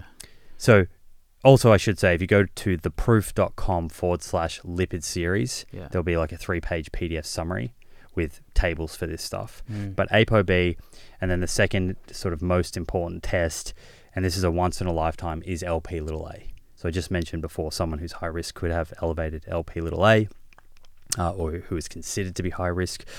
Um, LP little a is kind of a subtype of LDL with an extra protein on it that makes it particularly thrombotic, atherogenic, and it's determined almost solely by genes. So you go and do it once. I'm not sure if you've done it. I did it. I don't know what my number was. Yeah, which means it was probably very low or would have been flagged. But zero to 30 milligrams per deciliter is considered low risk. Right. 30 to 50 milligrams per deciliter is considered sort of moderate risk, and north of 50 milligrams per deciliter is high risk. Okay. Now, right now, if you get that, given I just said it's completely determined by genetics Yeah. almost, what can you do? What's the point? Yeah. What's the point? Yeah. And I did ask Tom that. Yeah. What it would do is it would go back to before uh, when we were categorizing who's low risk and high risk. Mhm. It it might make you a little bit more aggressive on getting ApoB to a lower target Right. or not smoking. Right. um, looking at other aspects of your lifestyle that affect your risk, knowing that that one's stacked against you. Nothing you can do about it for now. Mhm. And I say for now because there are a bunch of trials. There's one Horizon that's on at the moment. Um, that that drug has already been shown to lower LP little a, but now what they have to do in a, um, a human randomized controlled placebo um, trial is look at does it actually reduce events. Okay. So that's a long term trial. Could take you know another three, four, five years for Yeah. the data to become available on that. Is is there a correlation between LP little a and ApoB? So, for example, if you're genetically high in LP little a, is it possible that you could have a really low This ApoB? is such a great question. Amazing or the question. other way around. And so we didn't cover this in the lipid series, but I had asked Tom this before on Twitter. And the the interesting thing is you can have a normal ApoB and an elevated LP little a. Okay. And the reason for that is that even though LP little a is considered very atherogenic and you know uh, thrombotic and increases risk, the number of LP little a particles compared to LDL particles is inconsequential. It's tiny. It's a tiny overall number of these particles. Okay. So when you measure ApoB, because so much of the ApoB unit measurement you get is from LDL particles, Right. it doesn't really make much of a difference if your LP little a is high or low. Gotcha. So ApoB is still So you focus have on to that. measure both. If you Right. just measure ApoB and it's fine, you can't assume your LP little a is fine. Okay. Yeah. All right. So I had a low ApoB, right? Mhm. If my LP little a is genetically high, what you're saying is I actually won't be able to influence my ApoB that much anymore, right? Mm. It's pretty, it's Mm. as low as I can probably get it without using Mm. pharmaco- pharmacological intervention, right? But if somebody has a high ApoB and a high LP Mhm. little a, then it's like a double red flag. Hey, Exactly. time to, to act. And uh, in that case, you would act on the ApoB because that's what we know we can do. Right. And you can do that through lifestyle or pharmacotherapy. Okay. Um, unfortunately, at the moment, until that the, the current trials are finished and the results are published, there's nothing you can directly do to LP little a. There is something you can indirectly do to LP little a, Mm. which people are kind of unsure what it actually means in terms of, I guess, clinical meaning. How, Mhm. how meaningful is it? PCSK9 inhibitors are the one drug which lower LP little a. However, it, it doesn't lower it a lot, and it's still not understood whether that reduction is beneficial in terms Okay. of events. So that's just a side note. hmm Um, go to lipidseries.com forward slash, sorry, theproof.com forward slash lipid series, Mm-hmm. and you can get the PDF summary. The, that episode, I listened to the first one. I got to get through it still. Um, it takes a lot of concentrating. I Mhm. mean, he is, like I said, the the amount of terms and me- mechanisms and scientific processes that's just living in Mm. his brain is, is incredible. It makes you realize how important it is to lean on experts Mm. sometimes, and that there's this social media trend of you know debunking experts and flipping everything we know about science on its head and don't do it that way, do it this way. Mm. But then you speak to someone like that and you go, "Wow, I know nothing. Like, Exactly. absolutely nothing." Yeah. yeah. He's he is incredible and he has a great knack. Not only does he understand all the physiology, he understands how to teach it. Yeah. And to take something it's still complex listening to this is not what I would say is an easy listen. Mm. You know, it's essentially it is a masterclass. What you're getting in those three episodes Mm. is deeper than than what is covered in most medical Totally. courses, um, or at least traditionally. I think that's starting to change, and, and people like him are actually starting to educate university students.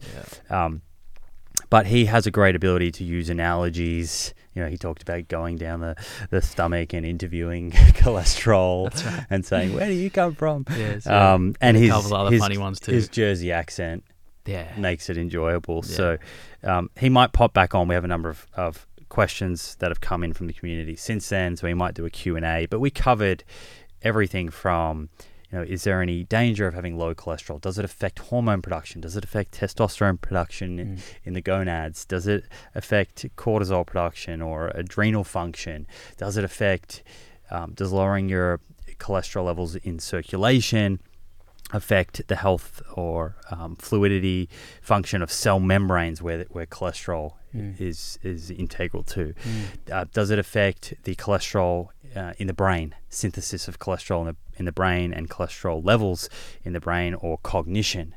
All of those, which are really valid questions Yeah.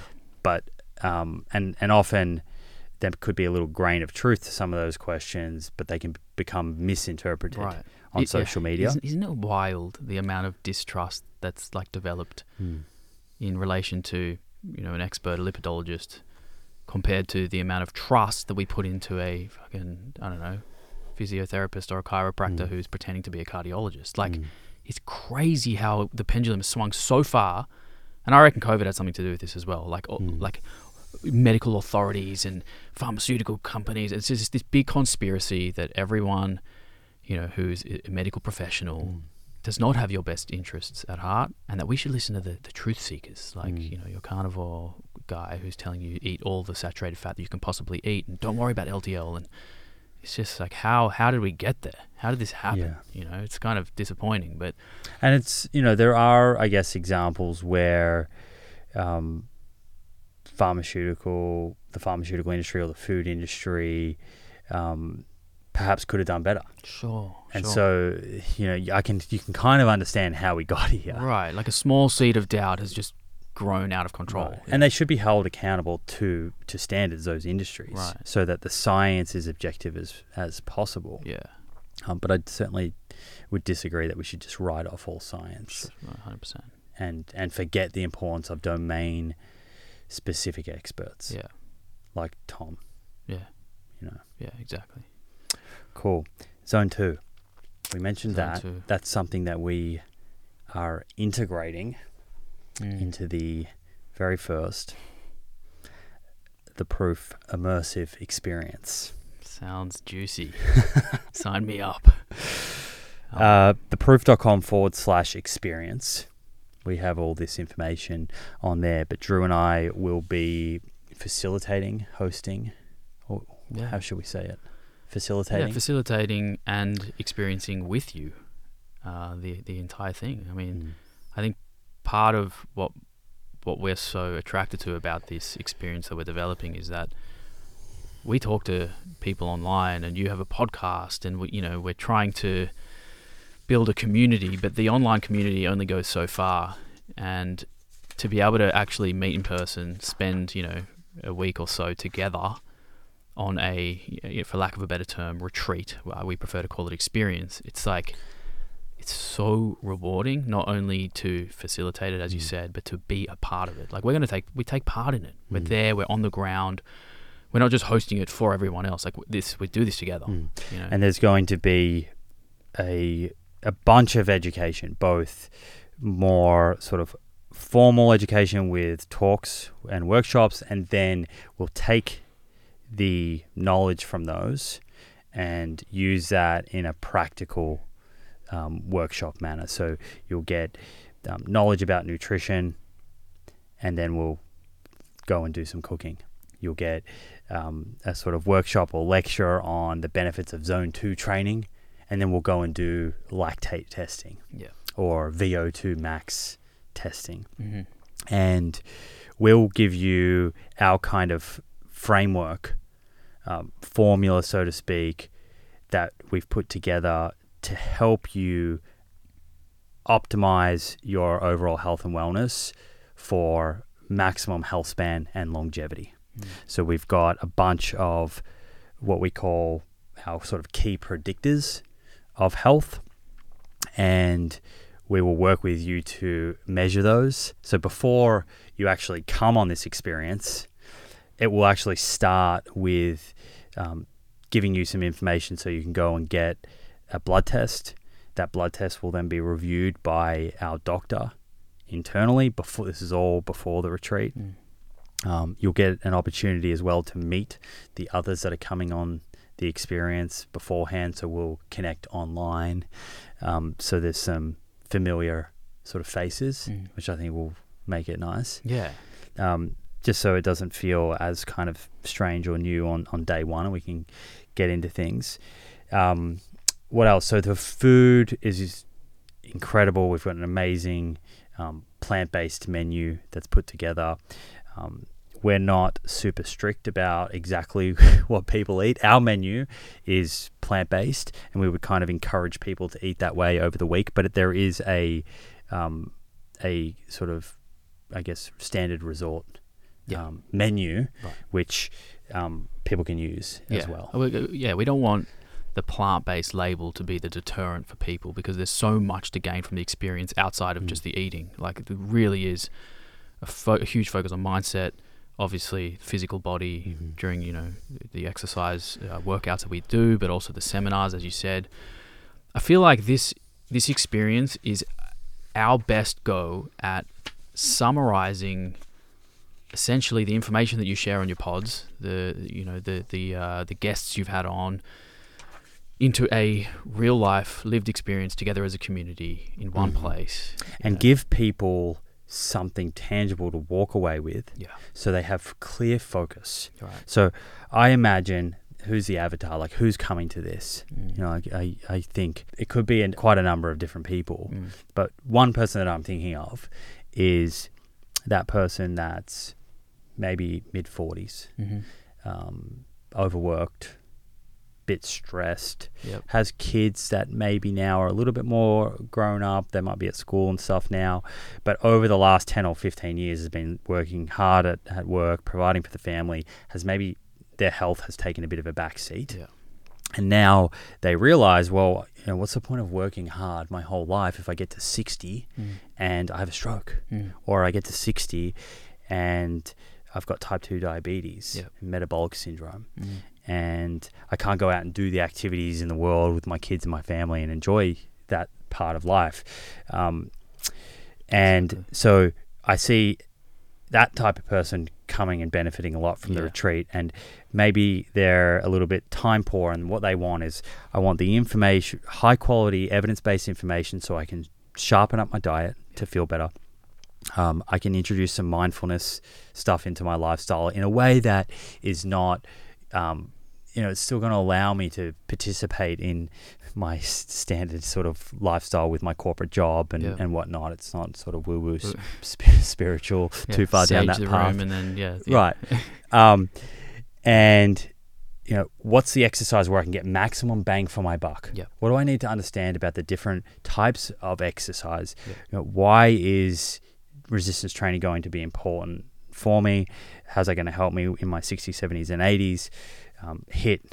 What's the difference between HIIT and zone two? How to track these things, and Mm. then, um, you know, how walking away from the experience not only having these measurements, these baseline measurements, Mhm. but having a protocol for the nutrition Right. and the exercise, those two specifically. And customized to the individual, not just a cookie cutter. Everyone Right. gets. so customized to them based on the information we collect from them, Yeah.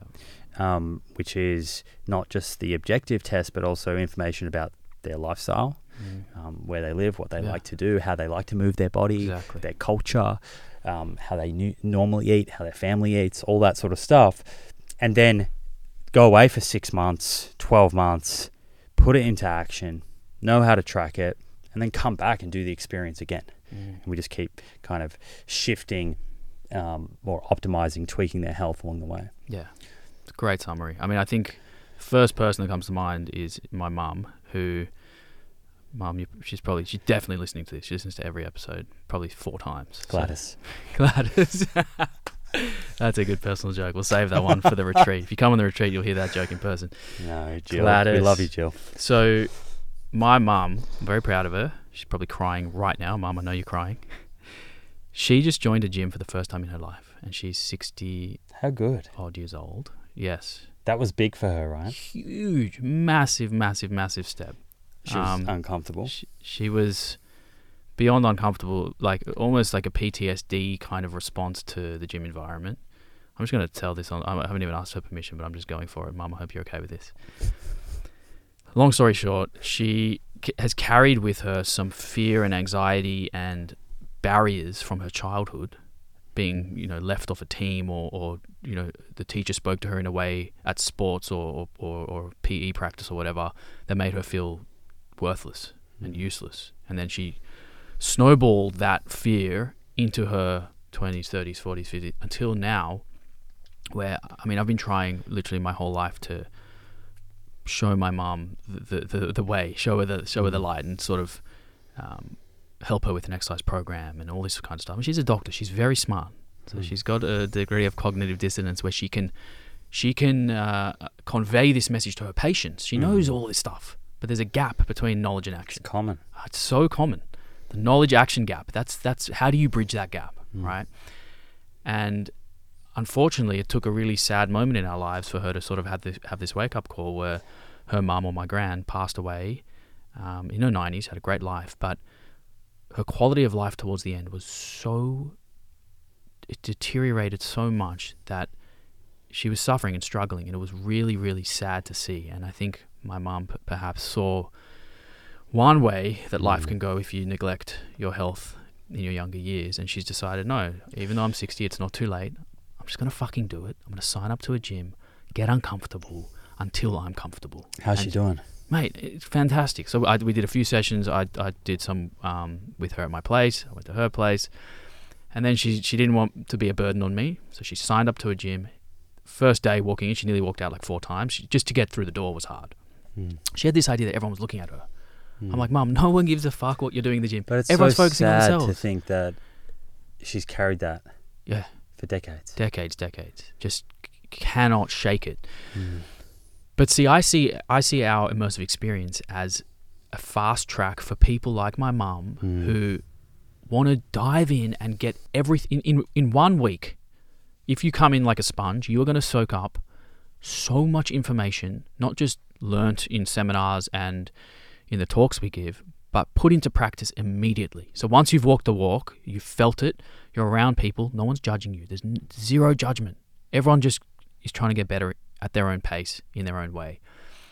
Fast track it, it's one week, you're going to learn so much, and then you take that with you for the rest of your life. And you just slowly, slowly add it layer and layer and layer until hopefully a couple decades down the line, you've actually added some years to your life. In particular, quality, healthy, vibrant years to your life. So that that's the sort of avatar that I have in mind as well. You know, that kind of person, as well as mate, like like you said, there's a, a broad scope of people who who are going to benefit.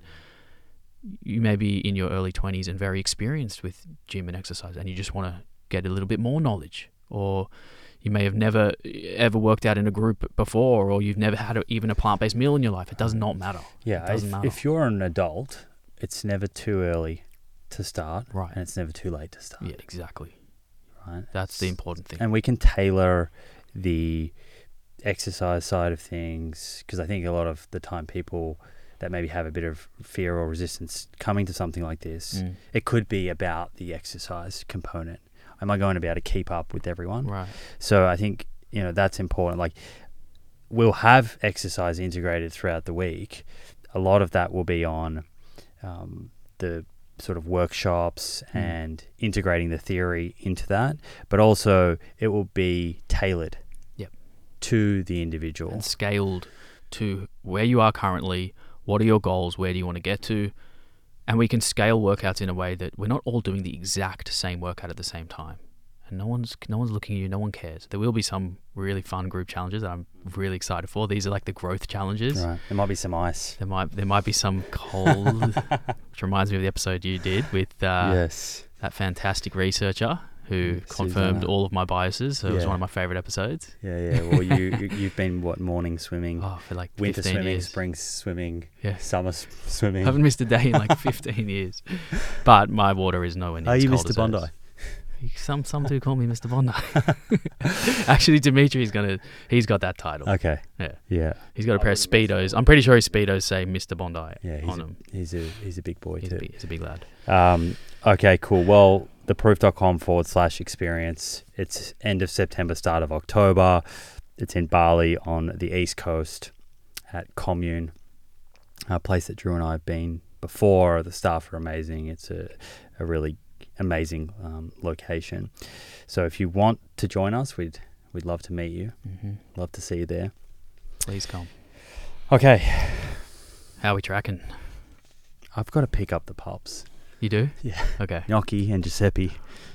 Life revolves around our dogs, mate. Right. They're not our whole, they're not our whole world, but they make our world whole. That's what I Ah, always say. go. So cheesy. Um, do you want to finish with some good news of the week or like a interesting, I don't know, current event or something? Have you got any any? Uh, Collingwood's 3 0. About one percent of your audience know what you're talking about right now. Yes. Go on. Uh, well, off. actually, if they've been tuning in, they'll know that last year we, we rode a, a giant wave of Collingwood wins, victories. That's my football team here in Australia. Uh, 12 or 13 in a row, something like that, something like that. And um, all of them within a goal or This very year, close. sitting second on the ladder, undefeated. It's early days, dude. Calm down. Calm down. So um, that's my good news. I'm feeling good That is good as a result of that. That's good news. Congratulations on the pies. Um, look, I'm I'm a pie supporter this year. I've Good. decided. Well, Geelong haven't won a game. I know, and it makes me wonder if the pies were in the final last year, what would have happened? Because Sydney, We were, nearly beat. Not to go too deep in the weeds here about football, but we did. We did nearly beat Geelong in the first final, but uh, and I think if we had, we would have. and you nearly beat Sydney We would have won the flag. in the qualifier for the grand We went to that game. Oh, that was so good. That was like watching a caged animal let free.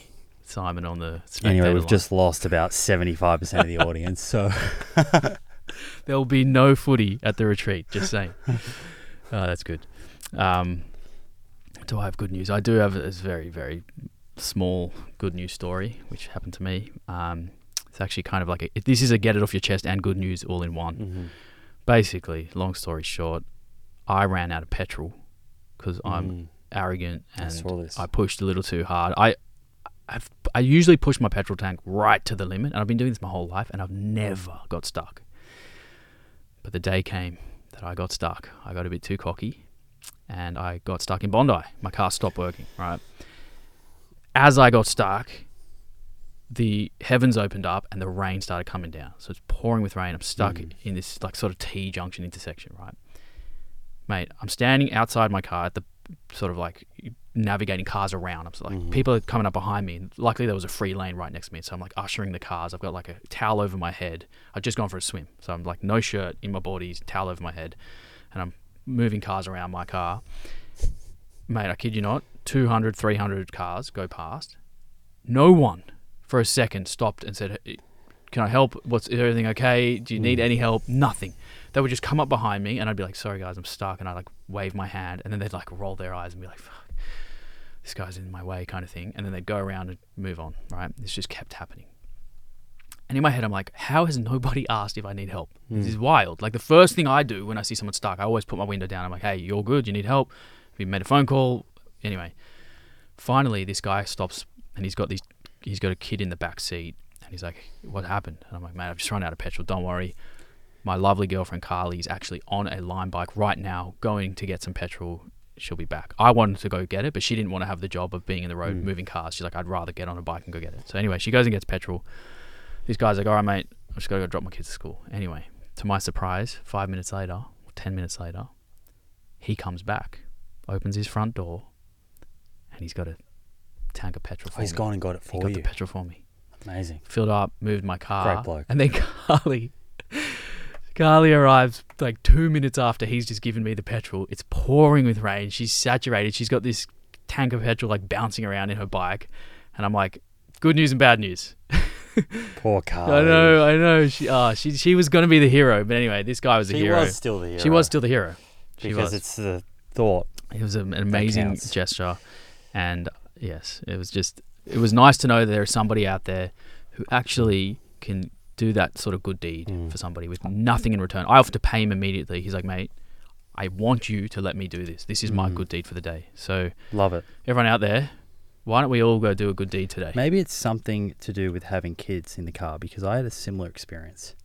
Okay. Um, also, have been known to push the.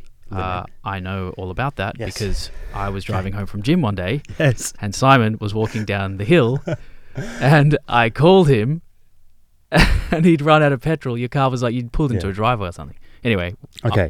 I So- saved the day that day. So this is, this is a few years ago now, and I'm dr- I'm between Yamba and Ballina. hmm You know, I know the Okay. area. and for some reason. I didn't stop at, at Yamba to get petrol. I had it. I had it. I was listening to a podcast, Distracted. and I just went through. Yeah. And I think that's the stretch of the highway. It might be the next stretch. But I got through and I and then I had to make a call. So it was quite a few kilometers up to the next exit and I'd have to go off that exit and then come back and go back to Yamba. Yeah. And I was thinking about dinner and I was like, no, I'm I'm gonna make it through to Ballina. Yeah. I'll get petrol and then I'll be home in Byron. You think positive thinking is going to like get you through this? Yes. okay. So I'm just like, I've got it. It's fine. It's absolutely fine. I talked myself into it. I was in denial. so, um, and it was like it, it. It did say like how many kilometers I had left, and I had like forty. Okay. Right. And I always thought that I was on the reserve tank, but with forty, and I always thought that above that you probably There's a bit more. There's a few little bit more in there. Yeah. Like you're not going to run out straight away. And so, sure enough, I'm like just pushing through, and I got about halfway, and I'm like, I think I've made a bad decision. and then it's halfway, so it's like there's no point turning back. Done. So, and I was by myself. Um, I was so I was I was by myself, and ran out. It was a really hot day as well, 35 degrees. ran out, and I was in the right hand lane. I figured there wasn't much room on the left, Mhm. so on the right, at least there was like this along the whole highway, Shoulder. gr- grass separating Oh. the other side of the highway. Okay. And it was hit or miss though, Drew, because sometimes it was grass and sometimes it was a lot of bush. And I kept thinking, well, if it's a lot of bush, I'm not going to be able to pull over. So I, it, it got, it started like gurgling. and, and so I pulled in onto this like grass thing and I was 12 kilometers Oh, from. BP. okay. You were close. So I really wanted to get to dinner. I was meeting someone for dinner. I just went straight into, okay, this, this is just cardio. I'm doing a 12k 12k run here. so I just put my runners on and I just started running down the, the highway. So I turned it into a, a cardio session, Oh, that's great. and I was thinking like, because I'm running on the shoulder of a highway. Yeah. Cars Not and safe. trucks are coming past. Like Did you Nedd stay on the right? You went on I'm, the I'm left lane. basically Nedd Brockmann at this Left stage. Shout out to Nedd. Um, and Wait, left lane? I'm on the right lane. So you stayed in the fast lane. You're a madman. Jeez. no, but there was there, it was there was rationale for this. Okay. Left lane hardly any room. Okay. Right lane still had this like little bit of grass that had been like mowed or whippersnippered down. All right. So I was actually running on like a rock grass composite, not on the the pavement. So I could have a little bit of extra room, All right. but it was a bit sketchy. give you that. Um, super hot, 35 degrees. I'm doing this. I was sweating like a madman. Got down there, and I also I didn't know will they even have a jerry can. Yeah. What happens if they don't have a jerry can? Right. I'd have to find another petrol station. Yeah. Got down there, BP, drenched. they had a jerry can, filled it up. had to run Now back. I've got 12, 12 k's back Someone gave you a lift. with surely. 10 liters No, no, no. of petrol. Started running. I'm running back, holding this thing. I'm like, this is the greatest workout ever. I get about three Ks in, and sure enough, trucks tooting. Yep. Pulls out- over. Okay. No, he pulls over. Ah, It's like a big truck. yeah. I can see him, and I'm like, he looks a bit scary. This guy, like, Another decision to make. yeah, Yeah. I was, I was honestly, I wasn't getting into the car at this stage. Okay. I was like, I'm, I don't know. Yeah, I'll This- run it off. This could end up on the news. Yeah. and So I was re- quite ready to say, mate, it's not that far, even though it was nine k's. And you'd already done And- nearly a half marathon. The door opens, and his two kids are there. His two boys. Instantly, you like- feel safe. Well, this is now a different yes. calculation. Yes. I feel like there's a lot less Yeah. riskier. um, so sure enough, got in. He's like, mate, I'll give you a lift. Where is it? And in fact, we had to take a turn because I was like, uh, he, where he was going was slightly. He had to go past where he would have turned off. Right. So he kept going for me. Yeah, and um, I wanted to give him some money. Wouldn't take it. Wouldn't take it. Um, so shout out to that guy as That well. That is awesome. yeah, That is that's fan- so we've had a similar experience. You know exactly how it feels to have that person go. yeah, I've got the solution. yeah. Let me help you. And that's the thing, right? They wanted to do it because it made them feel good, and they knew they were doing something good for you. Mhm. Nothing in return. Pass it on. It wasn't a means to an end. That's the way you got to think about it. That's good, man. That's some good news. Well, there we go. You just hit us with two pieces of good news. So what nice gesture are you going to do? Well, I think the idea is to have the mindset of do it when you need to do it, but don't go out there trying. it. Like don't Mm. uh, don't force it. Do you know what I mean? It It feels like It's ticking off a box. yeah, yeah. I mean, obviously do good things for people as much as you But if can. you have the mindset of being kind and generous, you'll see that opportunity that's to true. help someone. Very wise words. I like it. Perhaps that's where we call it a day. Yeah, feels like a very and get- positive ending. I had I had like on my list I had social media trend that needs to die. that was the next thing up, but let's leave it there. we'll, We'll- save that for we'll another bring one. that segment back next next time. Yeah, let's just be positive. Thanks, at mate. It's uh, it's been a while since we've done this, so I appreciate great. you coming in and yeah. um, there's there's a lot of support from the community uh, for you out there. Oh, I get good. plenty of messages to get you back on. Oh, so awesome! I'm glad people, People enjoy are it. liking it. I love it always. I think it's so much fun, and I love the educating part. And again, cannot wait to do it in person in Bali Mhm. for our first immersive experience. And you know, there'll probably be others in other locations yet to be decided, but Mhm. the first one's going to be epic, and uh, I'm really, really excited. We'll see you there. Yes, see you there, guys. There we go, friends. Thank you for showing up and the effort you're making to take better control of your health. I look forward to hanging out with you again next week for another episode.